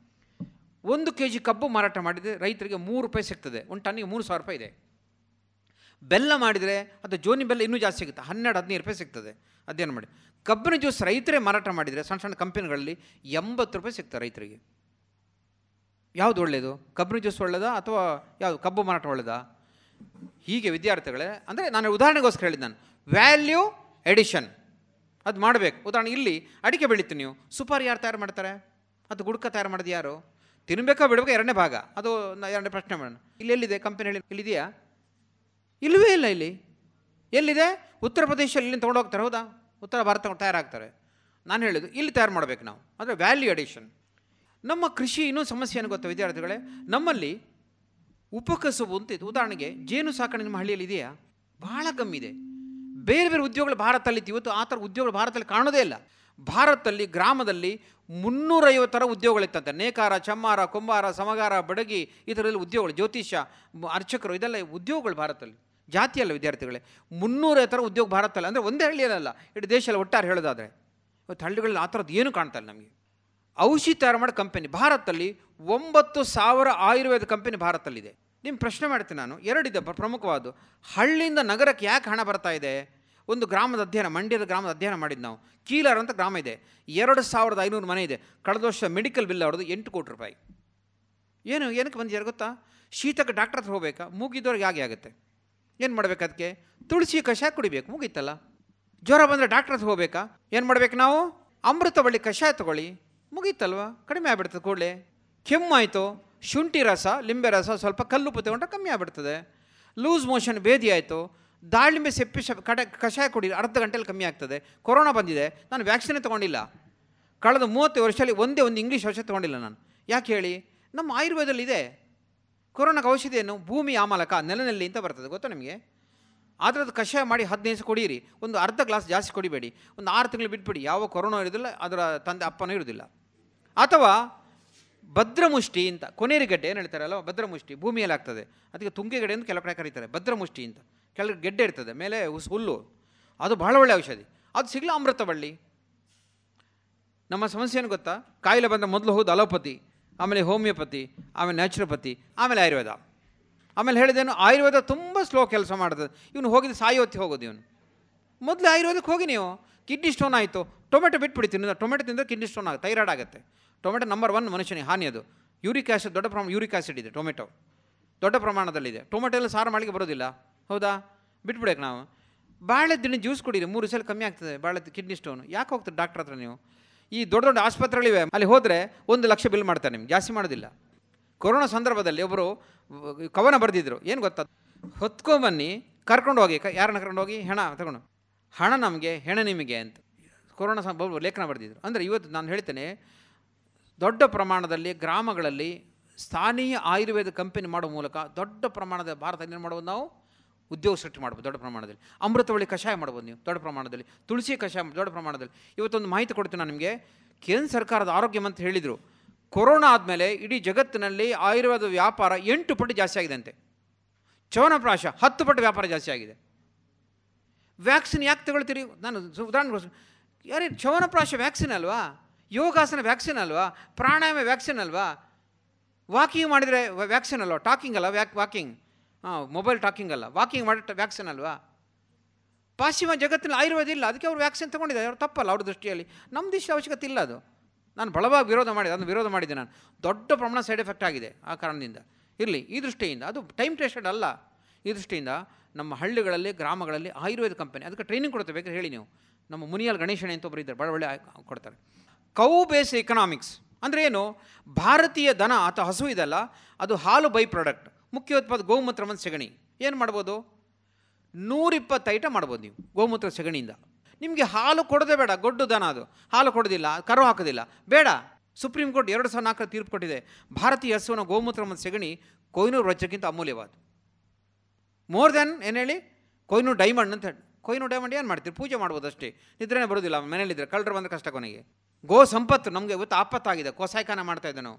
ಭಾರತದಲ್ಲಿ ಇವತ್ತು, ನಾನು ಹೇಳ್ತೇನೆ ನಿಮಗೆ, ಭಾರತದಲ್ಲಿ ಆರು ಲಕ್ಷ ಕೋಟಿ ರೂಪಾಯಿಯನ್ನು ನಾವು ಏನು ರಾಸಾಯನಿಕ ಉಪಯೋಗ ಮಾಡ್ತೇವಲ್ಲ? ಅಂದರೆ ಸುಫಲ ಯೂರಿಯಾ. ದೇಶೀಯ ಹಸು ಇದ್ದಿದ್ದರೆ ಅದನ್ನು ನೀವು ಉಳಿಸ್ಬೋದಾಯಿತು. ಒಂದು ದೇಶಿ ಹಸು ಮೂವತ್ತು ಎಕರೆ ಕೃಷಿ ಮಾಡ್ಬೋದು ನೀವು. ಸುಭಾಷ್ ಪಾಳೇಕರ್ ಮಾಡಿ ತೋರಿಸಿದ್ದಾರೆ. ಮೂವತ್ತು ಎಕರೆ ಮಾಡ್ಬೋದು ಅಂತ. ಒಂದು ದೇಶಿ ಹಸು ಇದ್ದರೆ ಅದೊಂದು ರಾಸಾಯನಿಕ ಕಾರ್ಖಾನೆ ಇದೆ ಈಗ. ಸಾವಯವ ಗೊಬ್ಬರದ ಕಾರ್ಖಾನೆ ಯಾವುದು? ನಮ್ಮ ದೇಶೀಯ ಹಸು. ಸಾಬೂನು ಮಾಡ್ಬೋದು, ಬೆರಣಿ ಮಾಡ್ಬೋದು, ವಿಭೂತಿ, ಭಸ್ಮ ಅಂತ ಹೇಳಿ ಮಾಡ್ಬೋದು. ಆಮೇಲೆ ಗೋಮೂತ್ರ, ಅರ್ಕ ಮಾಡ್ಬೋದು, ಶಾಂಪು ಮಾಡ್ಬೋದು ಹಲ್ಲುಜ್ಜು ಪುಡಿ ಮಾಡ್ಬೋದು, ಔಷಧಿ ಮಾಡ್ಬೋದು, ಫ್ಲೋರ್ ಕ್ಲೀನ್ ಮಾಡ್ಬೋದು, ಟಾಯ್ಲೆಟ್ ಕ್ಲೀನ್ ಮಾಡ್ಬೋದು. ಎಷ್ಟು ಮಾಡ್ಬೋದು ಗೊತ್ತಾ ನಿಮಗೆ? ನೂರಿಪ್ಪತ್ತು ಐಟಮ್ ಮಾಡ್ಬೋದು ನೀವು. ಗೋಮೂತ್ರದಿಂದ, ಸಗಣಿಯಿಂದ ಮಾಡ್ಬೋದು. ಅದಕ್ಕೆ ನಮ್ಮಲ್ಲಿ ಇದೆಯಲ್ಲ ನೀನಾರಿಗಾದೆಯೋ ಏಲ ಮಾನವ ಅಂತ ನಮ್ಮಲ್ಲಿ ಅದಕ್ಕೋಸ್ಕರ ಹಾಡಿದಾರಲ್ಲ, ಕವಿ ಹಾಡಿದಕ್ಕೋಸ್ಕರ. ಇವತ್ತು ನಮ್ಮ ದುರ್ದೈವ ಏನಂದರೆ, ನಮ್ಮ ದೇಶದಲ್ಲಿ ಗೋ ಅಂತ ನಾಶ ಆಗ್ತಾ ಇದೆ. ಒಬ್ಬನಿಗೆ ಮೂರು ದೇಶೀಯ ಹಸು ಇರಬೇಕಂತೆ. ಇವತ್ತು ನಾವು ಏನು ನೋಡ್ತಾ ಇದ್ದೀವಿ ನಾವು? ಇವತ್ತು ಕಾಣ್ತಾ ಇದ್ದಲ್ಲ ಎಚ್ ಎಫ್ ಮತ್ತು ಜೆರ್ಸಿ. ಅದು ದನ ಅಲ್ಲ, ದನ ಥರ ಕಾಣುವಂಥ ಹಂದಿ ಅಷ್ಟೇ, ಹಂದಿ ಬ್ರೀಡ್ ಅದು. ಉದಾಹರಣೆ ಹೇಳ್ತೇನೆ, ನಮ್ಮ ದೇಶ ಹಸು ಇಪ್ಪತ್ನಾಲ್ಕು ಕರು ಹಾಕ್ತದೆ. ವಿದೇಶ ಹಸು ಎಷ್ಟು ಆಗ್ತದೆ ಏಳು ಕರು ಜಾಸ್ತಿ ಅಂದರೆ ಹಬ್ಬಬ್ಬ ಅಂದರೆ. ಅದಕ್ಕೆ ಗಂಟೆ ಗಂಟೆ ಡಾಕ್ಟ್ರ್ ಬೇಕು, ಎ ಸಿ ಬೇಕು, ಫ್ಯಾನ್ ಬೇಕು ಅದಕ್ಕೆ ನೋಡಿ ನೀವು, ಆನೆ ಸಾಕಿದಾಗದು ಹೌದಾ? ನಮ್ಮ ದೇಶದ ದನ ಆದರೆ ಅದೇನು ಹುಲ್ಲು ಮೇಯ್ಕೊಂಡು ಬರ್ತದೆ ಅಷ್ಟೇ. ಏನು ಸಿನಿಮಾ ಪೋಸ್ಟರ್ ಹೋದ ತಿನ್ಕೊಂಡು ಬರ್ತದೆ, ಹಾಲು ಕೊಡ್ತದೆ, ಅರ್ಧದಲ್ಲಿ ಒಂದು ಕೊಡ್ತದೆ. ಯಾವ ಖರ್ಚಿಲ್ಲ ನಿಮಗೆ. ನಮ್ಮ ದೇಶದ ದನಗಳಿಗೆ ರೋಗ ಇಲ್ಲ, ಹೌದಾ? ಒಂದು ಪುಸ್ತಕ ಇದೆ ನ್ಯೂಜಿಲೆಂಡ್ ಒಬ್ಬ ಲೇಖಕ ಬರೆದಿದ್ದೇನೆ ಡೆವಿಲ್ ಇಂದ ಮಿಲ್ಕ್ ಅಂತ. ಅಂದರೆ ಹಾಲಲ್ಲಿ ಭೂತ ಇದೆ ಅಂತ. ಹಾಲಲ್ಲಿ ಭೂತ ಇದೆಯಾ? ಅಥವಾ ದೆವ್ವ ಇದೆಯಾ? ಹಾಲಲ್ಲಿ ಏನಿದೆ? ಅಮೃತ ಇದೆ. ವಿದೇಶಿ ಹಸುವಿನ ಹಾಲು. ಕೌ ಬೇಸ್ಡ್ ಇಕನಾಮಿಕ್ಸ್ ಕಡೆ ಹೋದರೆ ನಮ್ಮ ಗ್ರಾಮೀಣ ಆರ್ಥಿಕತೆ ಉದ್ಧಾರ. ಉದಾಹರಣೆಗೆ ಟ್ರ್ಯಾಕ್ಟರ್ ಬಂದಿದೆ, ಟಿಲ್ಲರ್ ಟ್ರ್ಯಾಕ್ಟರ್ ಬಂದಿದೆ ನಮ್ಮದೇ ಸೆಟ್ ಆಗಲ್ಲ. ಈ ಐನ್ಸ್ಟೀನ್ ಭಾಳ ಒಳ್ಳೆ ರೀತಿ ಮಾತು ಹೇಳಿದ್ದಾನೆ ಐನ್ಸ್ಟೀನ್ ಹೇಳಿದ್ದಾನೆ ಯಾವಾಗ ಭಾರತೀಯ ನೇಗಿಲು ಬಿಡ್ತಾರಲ್ಲ, ಕೃಷಿ ಮತ್ತು ಗೋ ಎತ್ತು ಹೇಳಿದವನು ಭಾರತೀಯ ನಾಶ ಆಗ್ತಾರೆ ಅಂತ ಹೇಳಿದನು ಯಾವಾಗ ಹೇಳಿದ್ದವನು ಯಾವಾಗ ಹೇಳಿದ್ದು? ಐನ್ಸ್ಟೀನ್ ಹೇಳಿದ ಮಾತು. ಯಾಕೆ ಗೊತ್ತಾ ನಿಮಗೆ? ಟ್ರ್ಯಾಕ್ಟ್ರು ಹುಲ್ಲು ತಿನ್ನೋದಿಲ್ಲ, ಸೆಗಣಿ ಹಾಕೋದಿಲ್ಲ. ಎತ್ತು ಡೀಸೆಲ್ ಕುಡಿಯೋದಿಲ್ಲ ಹೊಗೆ ಕಾರೋದಿಲ್ಲ, ಅಂದರೆ ಹೊಗೆ ಹಾಕೋದಿಲ್ಲ. ಅದು ಯಾವ್ದು ಬೇಕು ನಮಗೆ? ಟ್ರ್ಯಾಕ್ಟ್ರ್ ಬೇಕಾ, ಎತ್ತು ಬೇಕಾ? ಕೌ ಬೇಸ್ಡ್ ಎಕನಾಮಿಕ್ಸ್ ನಮ್ಮ ದೇಶ ಅರ್ಥ ಮಾಡ್ಕೊಳ್ಳಿ ಹೇಗಿದೆ ಇನ್ನೊಂದು ಅಂಶ ವಿದ್ಯಾರ್ಥಿಗಳೇ, ನಮ್ಮ ಗ್ರಾಮೀಣ ಪ್ರದೇಶದಲ್ಲಿ ಯಾವ ನಿತ್ಯ ಬಳಕೆ ವಸ್ತು ತಯಾರು ಮಾಡೋದಿಲ್ಲ. ನಾನು ಪ್ರಶ್ನೆ ಮಾಡ್ತಾರೆ ನಿಮ್ಮಲ್ಲಿ ಹಲ್ಲುಜ್ಜು ಪುಡಿ ತಯಾರು ಮಾಡ್ತಾರಾ? ನಿಮ್ಮ ಗ್ರಾಮದಲ್ಲಿ ಇದೆಯಾ? ಸಾಬೂನು ತಯಾರು ಮಾಡ್ತಾರಾ? ನಿಮ್ಮ ಹಳ್ಳಿಯಲ್ಲಿ ಬಟ್ಟೆಗೆ ಸಾಬೂನು ತಯಾರು ಮಾಡ್ತಾರಾ? ಶಾಂಪು ತಯಾರು ಮಾಡ್ತಾರಾ? ಏನೇನು ತಯಾರು ಮಾಡೋದಿಲ್ಲ. ಉದಾಹರಣೆ ಹೇಳ್ತೇನೆ ನಾನು, ಒಂದು ಹಲ್ಲುಜ್ಜೋದಕ್ಕೆ ಪೇಸ್ಟ್ ಉಪಯೋಗ ಮಾಡ್ತೇನೆ. ಒಂದು ಇನ್ನೂರು ಮನೆ ಹಳ್ಳಿಯಲ್ಲಿ ತಿಳ್ಕೊಳ್ಳಿ. ಒಂದು ಗ್ರ- ಗ್ರಾಮಕ್ಕೆ ಒಂದು ತಿಂಗಳಿಗೆ ಇಪ್ಪತ್ತು ಸಾವಿರ ಹೊರಡೆ ಹೋಗುತ್ತೆ. ವರ್ಷಕ್ಕೆ ಎಷ್ಟು ಹೋಗುತ್ತೆ? ಎರಡು ಲಕ್ಷ ರೂಪಾಯಿ ಬರೀ ಪೇಸ್ಟಲ್ಲಿ ಹೋಗುತ್ತೆ ನಿಮ್ಗೆ. ಗ್ರಾಮ ಬಡವರಾಗ್ತಾ ಇದ್ದಾನೆ ಗ್ರಾಮದಲ್ಲಿ. ಟಿ ವಿಯಲ್ಲಿ ಜಾಹೀರಾತು ಬರುತ್ತೆ. ನಿಮ್ಮ ಪೇಸ್ಟಲ್ಲಿ ಉಪ್ಪಿದೆಯೇ? ಲವಂಗ ಇದೆಯೇ? ನೀಮಿದೆಯೇ ಬರುತ್ತೆ? ಮುಂದೆ ಬರುತ್ತೆ. ಬಾಯಲ್ಲಿ ಹಲ್ಲಿದೆ ಬರ್ತದೆ. ಈ ಪೇಸ್ಟ್ ಉಜ್ಜಿ ಉಜ್ಜಿ. ಅದೊಂದು ನ್ಯಾಷನಲ್ ವೇಸ್ಟ್ ಪೇಸ್ಟ್ ಅನ್ನೋದು ಒಂದು ಪೇಸ್ಟ್ ಇಕ್ಕೊಂಡು ಏಳು ಸಿಗರೇಟ್ ಗೊತ್ತಾ ನಿಮಗೆ? ಅದು ಅಡಿಕ್ಟ್ ಡ್ರಗ್ ಅದು. ಮೂರ್ಖರು ಮಾತ್ರ ಪೇಸ್ಟ್ ಉಜ್ಜಿದ್ದಾರೆ ಅಷ್ಟೇ. ಅವಿವೇಕ ಮೂರ್ಖರು ಪೇಸ್ಟ್ ಉಜ್ಜಿದ್ದಾರೆ. ಅದು ಮೆಡಿಕಲ್ ಒಂದು ಗೊತ್ತಾ? ಡ್ರಗ್ ಗೊತ್ತಾ ನಿಮಗೆ ಅದು? ಕಾಸ್ಟಿಕ್ ಸೋಡಾ ಗೊತ್ತಾ ನಿಮಗೆ? ಸ್ಯಾಕ್ರಿನ್ ದೊಡ್ಡ ಪ್ರಮಾಣದಲ್ಲಿದೆ. ಇದುವರೆಗೆ ಕ್ಷೇತ್ರೀಯ ಸಂಘಟನಾ ಕಾರ್ಯದರ್ಶಿಗಳಾದ ಶ್ರೀಯುತ ಜಗದೀಶ್ ಕೆ ಅವರಿಂದ ಸ್ವಾವಲಂಬಿ ಭಾರತದ ಕುರಿತ ಒಂದು ಪರಿಕಲ್ಪನೆಯ ನೋಟವನ್ನ ಅಲಿಸಿದಿರಿ ಇನ್ನು ಮುಂದುವರಿದ ಭಾಗ ನಾಳೆ ಸಂಚಿಕೆಯಲ್ಲಿ ಕೇಳೋಣ.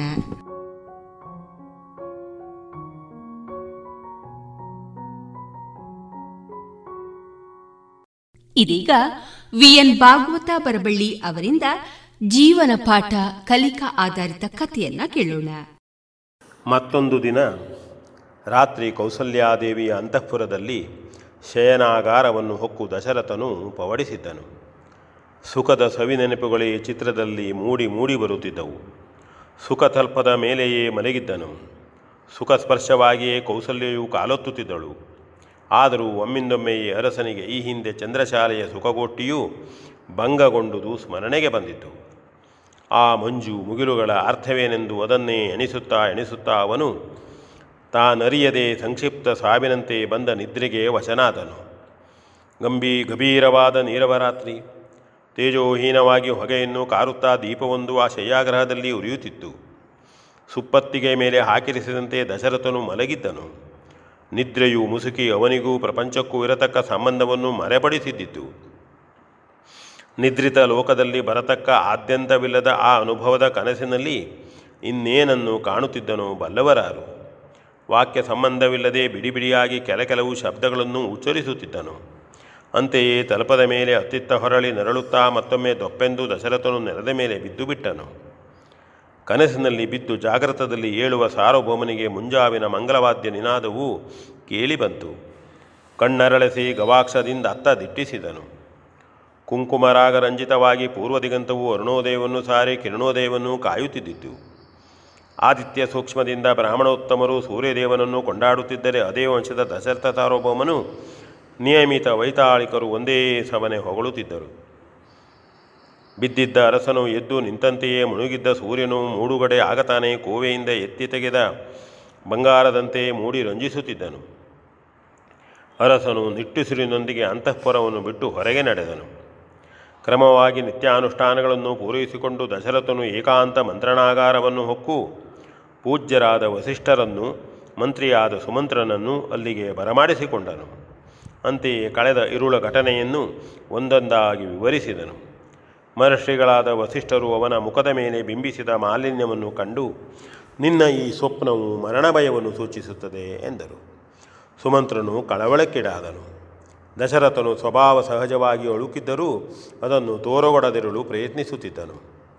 ವಸಿಷ್ಠರು ಅದನ್ನು ಗಮನಿಸಿ ಗಂಭೀರವಾಗಿ ನಗುತ್ತಾ ಸುಮಂತ್ರನನ್ನು ಕುರಿತು, ಇನ್ನು ಕೆಲವೇ ಸಾವಿರ ವರ್ಷಗಳಲ್ಲಿ ತಪಸ್ಸಿಗೆ, ಕಾಡಾಗಲಿ, ಕೃಷಿಗೆ ಕ್ಷೇತ್ರವಾಗಲಿ ಉಳಿಯುವುದು ಕಷ್ಟ. ಭೂಮಿ ತುಂಬ ಮನೆಗಳೇ ತುಂಬಿರಬೇಕಾಗಬಹುದು. ಹುಟ್ಟಿದವರೆಲ್ಲರೂ ಸಾಯದೆ ಉಳಿದರೆ ಅದೇ ಸ್ವರ್ಗವಲ್ಲವೇ? ಆದರೆ ಅಲ್ಲಿ ನಿದ್ರಾ, ಆಹಾರ ನಿದ್ರೆಗಳಿಲ್ಲ. ಇಲ್ಲಿ ಅದೇ ಹೆಚ್ಚು. ಅಲ್ಲಿ ಸಾವು ಹುಟ್ಟುಗಳೆರಡೂ ಇಲ್ಲ. ಇಲ್ಲಿ ಸಾವು ಬೇಡ, ಹುಟ್ಟು ಮಾತ್ರ ಬೇಕು ಎಂದರೆ ಹೇಗಾಗಬಹುದು? ಇದೇ ವಂಶದ ಹಿರಿಯ ಅರಸರಾಗಿದ್ದ ಮನು, ಸಗರ, ಭಗೀರಥಾದಿಗಳು ಇಂದಿಗೂ ಬರಿರಬಹುದಿತ್ತಲ್ಲ. ಆದರೆ ಒಬ್ಬನೂ ಇಲ್ಲ. ಸಾಯುವ ಮನಸ್ಸು ಈ ಪ್ರಪಂಚದಲ್ಲಿ ಯಾರಿಗಿದೆ? ಮನಸ್ಸಿಲ್ಲವೆಂದುವ ಸಾವು ಯಾರನ್ನು ಬಿಟ್ಟಿದೆ? ಜೀವನ ಕ್ರಮದಲ್ಲಿ ಮರಣವೆಂಬುದೇ ಇಲ್ಲ. ತಂದೆಯೇ ಮಗನಾಗಿ ಹುಟ್ಟುವುದರಿಂದ ಆ ಮಗನೇ ತಂದೆಯಾಗುತ್ತಾನೆ. ಆದುದರಿಂದ ಪುತ್ರಯೋಗ ನಿಬದ್ಧನಾದ ಸಂಸಾರಿಯು ಭೌತಿಕ ದೇಹವನ್ನು ಪ್ರಾಕೃತಿಕವಾಗಿ ಕಳೆದುಕೊಂಡರೂ. ತಾತ್ವಿಕವಾಗಿ ಪುತ್ರತ್ವದಲ್ಲಿ ಸಮಾಹಿತನಾಗಿರುತ್ತಾನೆ. ಪ್ರಾಣದ ಉತ್ಕ್ರಮಣವನ್ನೇ ಮರಣಕಾಲವೆಂದೂ ನಾವು ಹೇಳುವುದಾಗಿದೆ. ಒಬ್ಬನ ಮರಣವು ಯಾವ ಕಾಲದಲ್ಲಿ ಸಂಭವಿಸುತ್ತದೋ, ಆ ಕ್ಷಣದಲ್ಲಿಯೇ ಇನ್ನೆಷ್ಟು ಮಂದಿ ಹೀಗೆಯೇ ಮರಣಪಡುತ್ತಾರೋ, ಮತ್ತೆಷ್ಟು ಮಂದಿ ಹುಟ್ಟುತ್ತಾರೋ ಬಲ್ಲವರಾರು. ಕೆಲವು ವೇಳೆ ಇಂತಹ ಮರಣ ಸೂಚಕಗಳಾದ ಸ್ವಪ್ನಗಳುಂಟಾಗುತ್ತಿರುವುದು ತಾನು ಮಾಡದೆಯೇ ಉಳಿದಿರುವ ಕರ್ತವ್ಯವನ್ನು ಮಾಡಿ ಪೂರೈಸಿ ಸಿದ್ಧನಾಗುವುದಕ್ಕಾಗಿ ಎಂದು ಅಪ್ಪಣೆ ಕೊಡಿಸಿದರು. ದಶರಥನು ಒಂದು ರೀತಿಯಲ್ಲಿ ಸಮಾಧಾನಗೊಂಡು ಮುಂದೆ ಅಪ್ಪಣೆಯೇನೆಂದು ಭಿನ್ನಯಿಸಿಕೊಳ್ಳಲು ಯುವರಾಜನಿಗೆ ಪಟ್ಟಕಟ್ಟಿ ನಿಶ್ಚಿಂತನಾಗು ಎಂದು ವಸಿಷ್ಠರು ನಿರೂಪಿಸಿದರು. ಅರಸನು ಮಂತ್ರಿಯ ಮುಖವನ್ನು ನೋಡಿದನು. ಆ ಭಾವವನ್ನರಿತ ಸುಮಂತ್ರನು ವಸಿಷ್ಠರನ್ನು ಕುರಿತು ಕೈಕೇಯಿಯ ಮದುವೆಯ ವಿಷಯದಲ್ಲಿ ತನಗೂ ಆಕೆಯ ತಂದೆಗೂ ನಡೆದಿದ್ದ ಮಾತಿನ ವಿಚಾರವನ್ನೆತ್ತಿ ಪ್ರಸ್ತಾಪಿಸತೊಡಗಿದನು. ಕನ್ಯಾರ್ಥಿಯಾಗಿ ಸುಮಂತ್ರನೊಂದಿಗೆ ದಶರಥನು ಕೇಕೆಯ ರಾಜ್ಯಕ್ಕೆ ಹೋಗಿದ್ದನು. ಸಾರ್ವಭೌಮನು ಮಂತ್ರಿಯೂ ಅಲ್ಲಿ ಆ ರಾಜನಿಂದ ಬಹುವಾಗಿ ಸತ್ಕರಿಸಲ್ಪಟ್ಟಿದ್ದರು. ಹಾಗೆಯೇ ವಿಚಾರವೇನೆಂದು ಕೇಕಯ್ಯನು ಸುಮಂತ್ರನನ್ನು ಮೆಲ್ಲ ಮೆಲ್ಲನೆ ಪ್ರಶ್ನಿಸಿದಾಗ, ಆ ಮೂವರು ಏಕಾಂತ ಭವನದ ಕಡೆಗಾಗಿ ನಡೆದು ಅಲ್ಲಿ ಸುಮಂತ್ರನು ಕೇಕೆಯನೊಂದಿಗೆ, ಸಾರ್ವಭೌಮರು ಕನ್ಯಾರ್ಥಿ ಎಂದು ತಮ್ಮ ಆಗಮನದ ಕಾರಣವನ್ನು ನಿವೇದಿಸಿದ್ದನು. ಮುಪ್ಪಿನ ಈ ದೊರೆಗೆ ನನ್ನ ಮಗಳನ್ನು ಕೊಡುವುದೇ? ಎಂದು ಕೇಕೆಯನ್ನು ಕ್ಷಣಕಾಲ ಆಲೋಚಿಸಿ ಕೊನೆಗೆ, ಹಿರಿಯ ರಾಣಿಯರಿರುವ ಚಕ್ರವರ್ತಿಗಳಿಗೆ ನನ್ನ ಮಗಳನ್ನು ಕೊಡುವುದು ನನಗೆ ಭೂಷಣವೇ? ಆದರೂ ಮುಂದೆಯಿಂದಾದರೊಂದು ದಿನ ಎಂದು ಸುಪ್ತವಾಗಿದ್ದ ಯಾವುದೋ ತನ್ನ ಆಸೆಯನ್ನು ಪೂರ್ಣವಾಗಿ ಸ್ಪಷ್ಟಪಡಿಸಲಾರದೆ ಅರ್ಧೋಕ್ತಿಯಲ್ಲಿಯೇ ನಿಲ್ಲಿಸಿದ್ದನು. ಅದನ್ನು ಊಹಿಸಿಯೇ ಮನವರಿಕೆ ಮಾಡಿಕೊಂಡಿದ್ದ ಸುಮಂತ್ರನು, ನಮ್ಮ ಅರಸರು ಪವಿತ್ರವಾದ ಮನುವಂಶದ ಚಕ್ರವರ್ತಿಗಳು, ಅಯೋಧ್ಯೆಯ ಸಂಪತ್ತಿನ ಕುರಿತು ಹೇಳಿ ಮುಗಿಸುವುದಲ್ಲ. ವಿಕ್ರಮಿಯಾದ ನಮ್ಮಿ ಸಾರ್ವಭೌಮರಿಗೆ ಮೊದಲು ಇಬ್ಬರನ್ನು ಒರೆಸಿಯೂ ಸಂತಾನವೂ ಪ್ರಾಪ್ತಿಸಲಿಲ್ಲ. ನಿನ್ನ ಮಗಳ ಭಾಗ್ಯದಿಂದಾದರೂ ಕಮರುವ ವಂಶವು ಕೊನರಬಹುದಾದೆಂದಾಶಿಸಿ ನಾವು ಇಲ್ಲಿಯವರೆಗೂ ಬಂದವರು. ನಿನ್ನ ಪುತ್ರಿಯು ಪುತ್ರಹೀನೆಯಾದರೆ ಆ ಮೂತು, ಮಾತು ಬೇರೆ. ನಮ್ಮೆಣಿಕೆಯಂತೆ ನೀನು ಮನಸ್ಸು ಮಾಡಿ ನಿನ್ನ ಕುಮಾರಿಯನ್ನು ಸಾರ್ವಭೌಮರಿಗಿತ್ತು ಅಯೋಧ್ಯೆಯ ಸಕಲ ಸಂಪತ್ತಿನ ಪೂರ್ಣಾಧಿಕಾರಿಯಾಗುವ ಚಕ್ರವರ್ತಿ ಪುತ್ರನನ್ನು ಆಕೆ ಹಡೆದಾಗ ಭಾವಿ ಸಮ್ರಾಟನ ಮಹಾ ಮಾತಾ ಮಹನಾಗುವ ಯೋಗಭಾಗ್ಯವು ನಿನಗೆ ಲಭಿಸಲಿ ಎಂದು ನಮ್ಮ ಆಸೆ ಎಂದು ಹೇಳುತ್ತಾ ಕೇಕೆಯನನ್ನು ಉಬ್ಬಿಸಿದ್ದನು. ಅವನು ತನ್ನ ಮಗಳ ಮಗನಿಗೆ ಅಯೋಧ್ಯೆಯ ರಾಜ್ಯಪಟ್ಟವು ದೊರಕುವುದೆಂಬ ಆಸೆಯಿಂದ ಮತ್ತೆಲ್ಲವನ್ನು ಬದಿಗೊತ್ತಿ ಮಹಾರಾಜನೊಂದಿಗೆ ತನ್ನ ಮಗಳಾದ ಕೈಕೇಯಿಯ ಮದುವೆಯನ್ನು ಮಾಡಿದ್ದನು. ಈ ವೃತ್ತಾಂತವನ್ನು ನೆನಪು ಮಾಡಿ ಸುಮಂತ್ರವನ್ನು ತಾನು ಅರಸನನ್ನು ಒಮ್ಮೆ ನೋಡಿಕೊಂಡು ವಸಿಷ್ಠರ ಮುಖವನ್ನು ನೋಡಿದನು. ಆಗ ದಶರಥನು ಮೆಲ್ಲಮೆಲ್ಲನೆ ನಮ್ಮ ವಂಶದ ಪದ್ಧತಿಯಂತೆ ಹಿರಿಯ ಮಗನೇ ಪಟ್ಟಬಾಧ್ಯನು. ಅಲ್ಲದೆ ಸಕಲ ಸದ್ಗುಣಭರಿತನಾಗಿ ಇಷ್ಟರಲ್ಲೇ ಪ್ರಜಾನುರಗವನ್ನು ಪಡೆದಿರುವ ಶ್ರೀರಾಮನಿಗಲ್ಲದೆ ಯುವರಾಜ ಪದವಿಯನ್ನು ಬೇರೆ ಹೇಗೆ ಕೊಡಲಿ? ಆದರೂ ನಾವು ನಂಬಿಸಿದ ಕೇಕೆಯ ರಾಜನ ಕುರಿತು ಹೇಗೆ ನಡೆದುಕೊಳ್ಳಲಿ? ದಾರಿಯೇನು ಎಂದು ಅವರಿಬ್ಬರೂ ಕೇಳುವ ಹಾಗೆಯೇ ನುಡಿದನು. ಕ್ಷಣಕಾಲದ ಮೇಲೆ ಪ್ರಜಾಭಿಪ್ರಾಯವು ಹೇಗಿರಬಹುದೆಂದು ವಸಿಷ್ಠರು ಸುಮಂತ್ರನನ್ನು ಕೇಳಿದರು. ಅವನು ಶ್ರೀರಾಮನನ್ನೇ ಬಯಸಬಹುದು. ಮಾತ್ರವಲ್ಲ, ಅದೇ ನಿರೀಕ್ಷಣೆಯಿಂದ ಸಹ ಕೂಡಿರಬಹುದು ಎಂದು ಮಹರ್ಷಿಗಳಲ್ಲಿ ಭಿನ್ನಯಿಸಿಕೊಂಡನು ವಸಿಷ್ಠರು ನಿಟ್ಟುಸಿರನ್ನು ಬಿಟ್ಟು ಸ್ವಲ್ಪ ಹೊತ್ತು ಹಾಗೆಯೇ ಆಲೋಚಿಸತೊಡಗಿದರು ದಶರಥನ ತುಟಿಗಳನ್ನು ನಾಲಿಗೆಯಿಂದ ಸವರಿಕೊಳ್ಳುತ್ತಾ ಪೂಜ್ಯರ ಅಪ್ಪಣೆ ಏನಾಗಬಹುದೋ ಎಂದು ಅವರನ್ನೇ ನೋಡುತ್ತಿದ್ದನು. ಪೂಜ್ಯರಾದ ವಸಿಷ್ಠರು ಏನನ್ನು ನಿರ್ಧರಿಸಿಕೊಂಡರಂತೆ? ಗಂಭೀರವಾಗಿ ರಾಜನೆಲೆದ ರಾಜ್ಯವೆಂತೂ ಅಂತೆಯೇ ರಾಜ್ಯವಿಲ್ಲದ ರಾಜನೂ ಕೂಡ. ಬಹುಜನರ ಪೈಕಿಯೂ ಶ್ರೀರಾಮನೇ ಯುವರಾಜನಾಗಬೇಕೆಂದಿರಬಹುದಾದರೆ ಆ ಅಧಿಕಾರದ ಅರ್ಹತೆಯಿಂದ ಕೂಡಿದ ಅವನಿಗೆ ಪಟ್ಟಕೊಟ್ಟುವುದು ಪ್ರಶಸ್ತವು.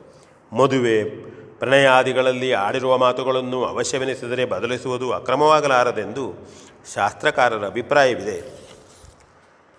ಮೇಲಾಗಿ ಸ್ವಯಂ ರಾಜನು ಮಂತ್ರಿಯು ಸ್ಪಷ್ಟವಾದ ಮಾತು ಕೊಡಲಿಲ್ಲವೆಂದು ಇತರರು ಆಡಿಕೊಳ್ಳುವುದಕ್ಕೆ ಆಸ್ಪದವಿದೆ.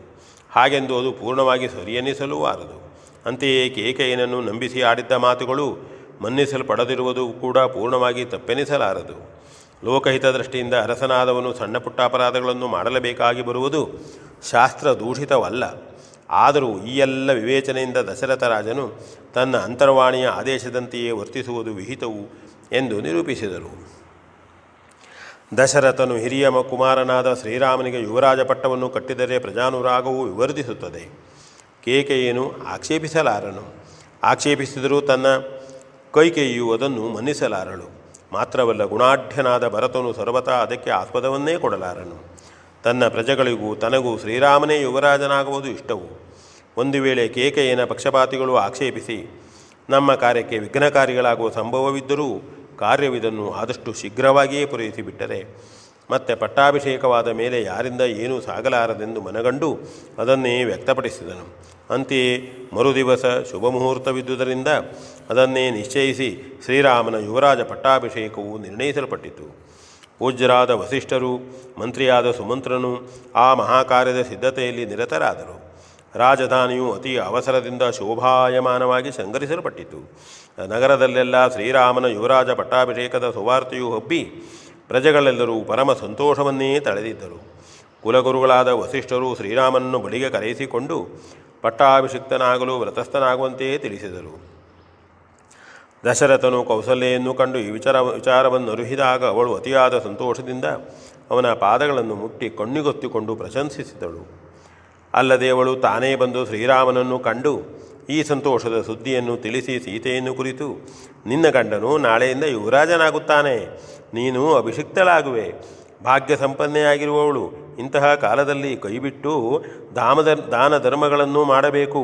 ದಾಸದಾಸಿಯರಿಗೆ ಬಹುಮಾನಗಳನ್ನಿತ್ತು ಸನ್ಮಾನಿಸಬೇಕು ಸನ್ಮಾನಿಸಬೇಕು ಎಂದು ತಿಳಿಸಿದಳು. ಹಾಗೆಯೇ ಸೀತೆಯ ಕೈಯಿಂದ ಪರಿವಾರದವರಿಗೆಲ್ಲ ಕರೆ ಕರೆದು ಬೇಕಾದ ವಸ್ತು ಒಡೆಯುಗಳನ್ನು ತಾನೇ ನಿತ್ತು ಕೊಡಿಸಿದಳು ಮಾತ್ರವಲ್ಲ, ತಾನು ಕೊಟ್ಟು ಮಗನ ಪಟ್ಟಾಭಿಷೇಕದ ಸುವಾರ್ತೆಯನ್ನು ಸಾರಿ ಸಂತೋಷದಿಂದ ಹಿರಿ ಹಿರಿ ಹಿಗ್ಗುತ್ತಿದ್ದಳು. ಮಕ್ಕಳೇ, ಇಲ್ಲದೆ ಬಹುಕಾಲದ ಮೇಲೆ ಮಗನು ಹುಟ್ಟಿದನು. ಅವನು ಸಕಲ ಸದ್ಗುಣ ಭರಿತನು. ಅಪ್ರತಿಮ ಸಾಹಸಿಯು, ಅದ್ಭುತ ಪರಾಕ್ರಮಿಯು, ಅನುರೂಪೆಯಾದ ಪತ್ನಿಯನ್ನೇ ವರಿಸಿದವನು. ಮೇಲಾಗಿ ಸರ್ವಜನಾನುರಾಗವನ್ನೂ ತಳೆದವನು. ಆ ತನ್ನ ಮಗನಿಗೆ ನಾಳೆ ಯುವರಾಜ ಪಟ್ಟಾಭಿಷೇಕವು ನಡೆಯಲೆಂದು ತಿಳಿದ ತಾಯಿ ಕೌಸಲ್ಯೆಯು ಎಷ್ಟು ಸಂತಸಪಟ್ಟಿದ್ದರೂ ಕಡಿಮೆ. ಆಕೆಯ ದಾಸಿಯರಂತೂ ಉತ್ಸವ ಕಾಲದ ಅರ್ಚಕರಂತೆ ಸಂತಸದಿಂದ ಬೀಗಿಯೇ ಹೋಗಿದ್ದರು. ಹಾಗೆಯೇ ಅವಳ ಅರಮನೆಯು ಉಬ್ಬರದ ಕಡಲನ್ನೇ ಹೋಲುವ ಅವಳ ಅಂತರ್ಯದಿಂದಲೇ ಉಬ್ಬಿ ನರ್ತಿಸುತ್ತದೆಯೋ ಎಂಬಂತೆ ಮೆರೆಯುತ್ತಿದ್ದಿತು.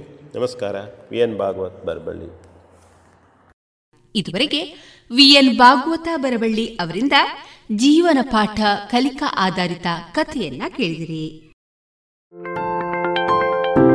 ಸೀಡ್ಸ್ ಆಫ್ ಹೋಪ್ ಕೇಶದಾನ ಶಿಬಿರ seeds of hope Shakti PU college ಹಾಗೂ ಮುಳಿಯಾ ಫೌಂಡೇಶನ್ ಸಂಯುಕ್ತಾಶ್ರಯದಲ್ಲಿ Mangalore ladies beauty association inner wheel Mangaluru south JCI Mangaluru Spoorthi Indian red cross society Dakshina Kannada ಜಿಲ್ಲಾ ಪದವಿ ಪೂರ್ವ ಕಾಲೇಜು ಪ್ರಾಚಾರ್ಯರ ಸಂಘ ಇದರ ಸಹಯೋಗದಲ್ಲಿ ಕೇಶದಾನ ಕ್ಯಾಂಪ್ ಮಂಗಳೂರಿನ ಶಕ್ತಿ ಪಿಯು ಕಾಲೇಜಿನ ರೇಷ್ಮಾ ಮೆಮೋರಿಯಲ್ ಆಡಿಟೋರಿಯಂನಲ್ಲಿ ಇದೇ ಬರುವ ಸೆಪ್ಟೆಂಬರ್ ಹನ್ನೊಂದರಂದು ಹತ್ತು ಗಂಟೆಗೆ ಆರಂಭವಾಗಲಿದೆ. ಸಂಗ್ರಹಿಸಿದ ಕೂದಲನ್ನ ಕ್ಯಾನ್ಸರ್ ರೋಗಿಗಳಿಗೆ ವಿಗ್ ಮಾಡಲು ಬಳಸಿ ಯಾವುದೇ ವೆಚ್ಚವಿಲ್ಲದೆ ವಿತರಿಸುವುದು ಮುಳಿಯಾ ಫೌಂಡೇಶನ್ನ ಉದ್ದೇಶ.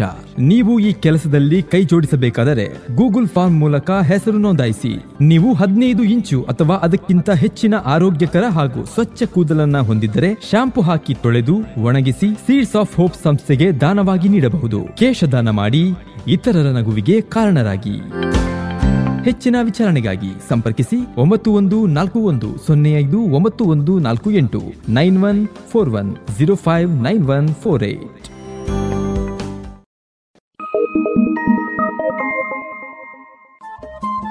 Radio Panchajanya ತೊಂಬತ್ತು ಬಿಂದು ಎಂಟು ಎಫ್ಎಂ ಸಮುದಾಯ ಬಾನುಲಿ ಕೇಂದ್ರ ಪುತ್ತೂರು. ಇದು ಜೀವ ಜೀವದ ಸ್ವರ ಸಂಚಾರ.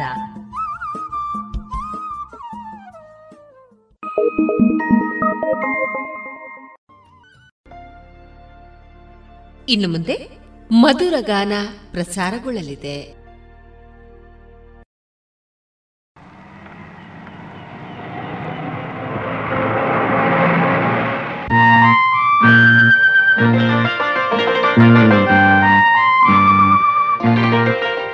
ಆಕಾಶದೇ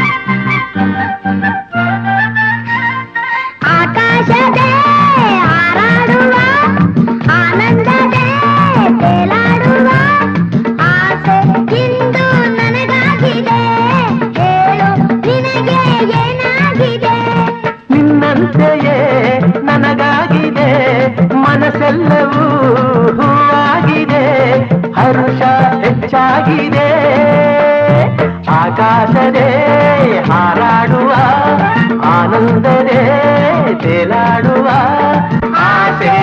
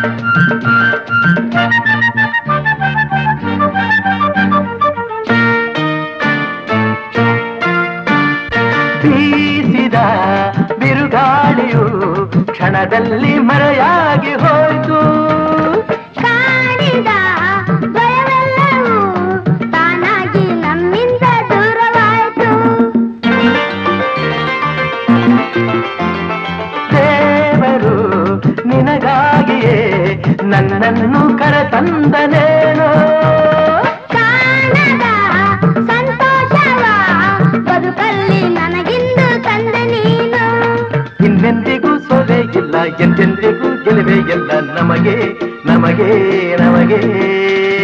ಆಕಾಶವೇ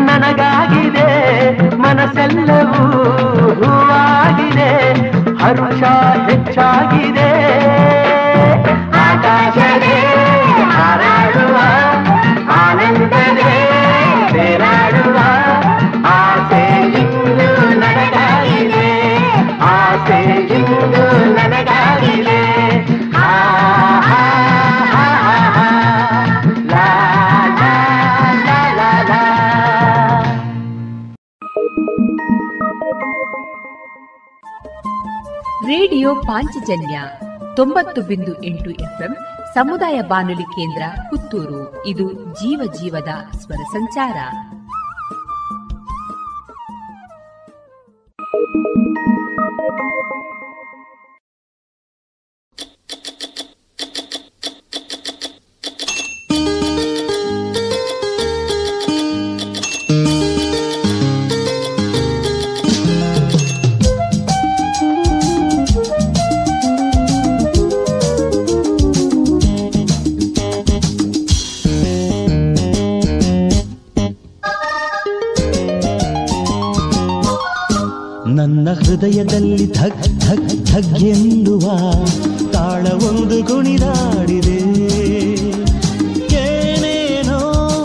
trajo mi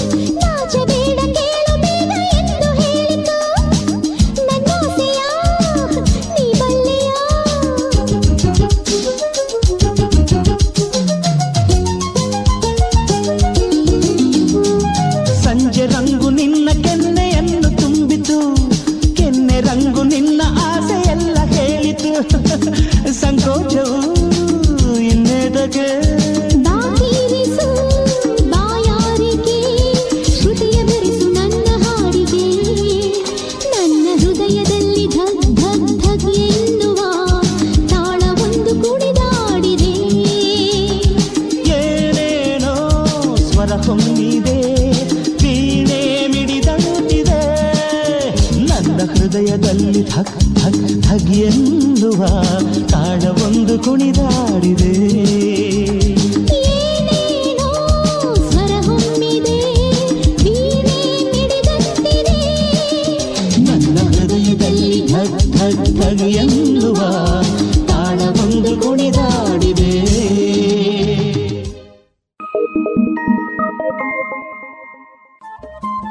ರೇಡಿಯೋ ಪಾಂಚಜನ್ಯ ತೊಂಬತ್ತು ಬಿಂದು ಎಂಟು ಎಫ್ಎಂ ಸಮುದಾಯ ಬಾನುಲಿ ಕೇಂದ್ರ ಪುತ್ತೂರು. ಇದು ಜೀವ ಜೀವದ ಸ್ವರ ಸಂಚಾರ.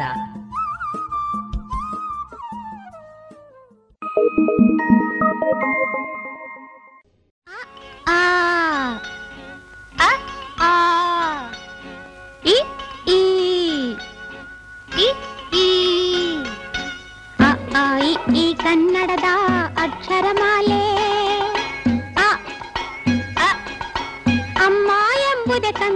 ಕಂದನ ಕರುಳಿನ ಕರೆಯೋಲೆ ಅ ಆ ಇ ಈ ಕನ್ನಡದ ಅಕ್ಷರಮಾಲೆ.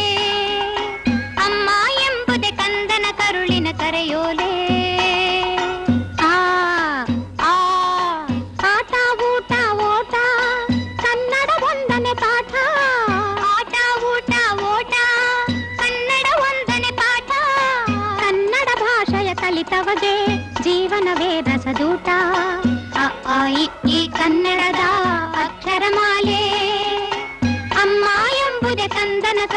ಕರುಳಿನ ಕರೆಯೋಲೆ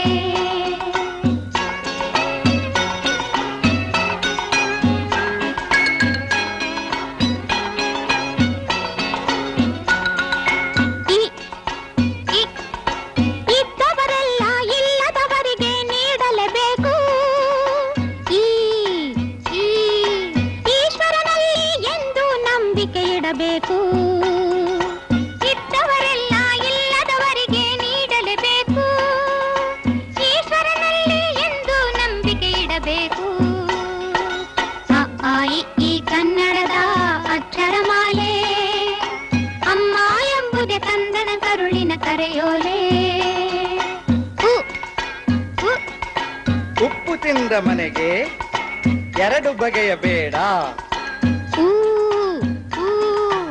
ಊರಿಗೆ ದ್ರೋಹ ಮಾಡಿ ಬದುಕಲೆಣಿಸಬೇಡ.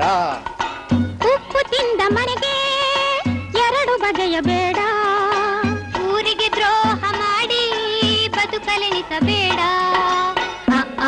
ಈ ಕನ್ನಡದ ಅಕ್ಷರಮಾಲೆ ಅಮ್ಮ ಎಂಬುದೇ ಕಂದನ ಕರುಳಿನ ಕರೆಯೋಲೆ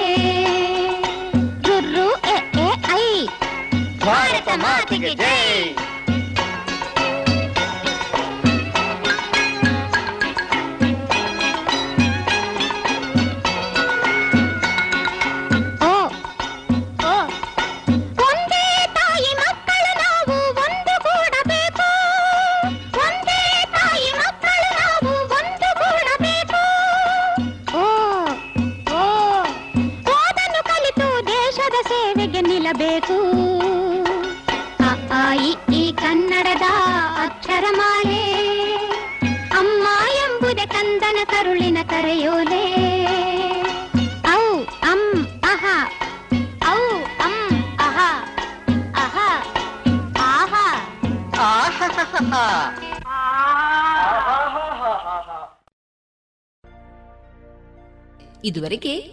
ಮಧುರ ಗೀತೆಗಳನ್ನ ಕೇಳಿದ್ರಿ.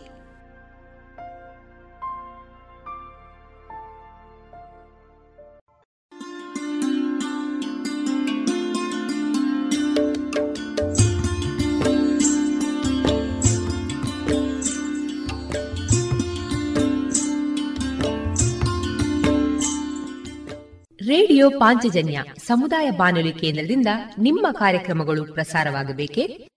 ಹಾಗಿದ್ದರೆ ನಮ್ಮನ್ನು ಸಂಪರ್ಕಿಸಿ. ನಮ್ಮ ದೂರವಾಣಿ ಸಂಖ್ಯೆ ಸೊನ್ನೆ ಎಂಟು ಎರಡು ಐದು ಒಂದು, ಎರಡು ಒಂಬತ್ತು ಎಂಟು ನಾಲ್ಕು ಒಂಬತ್ತು ಒಂಬತ್ತು.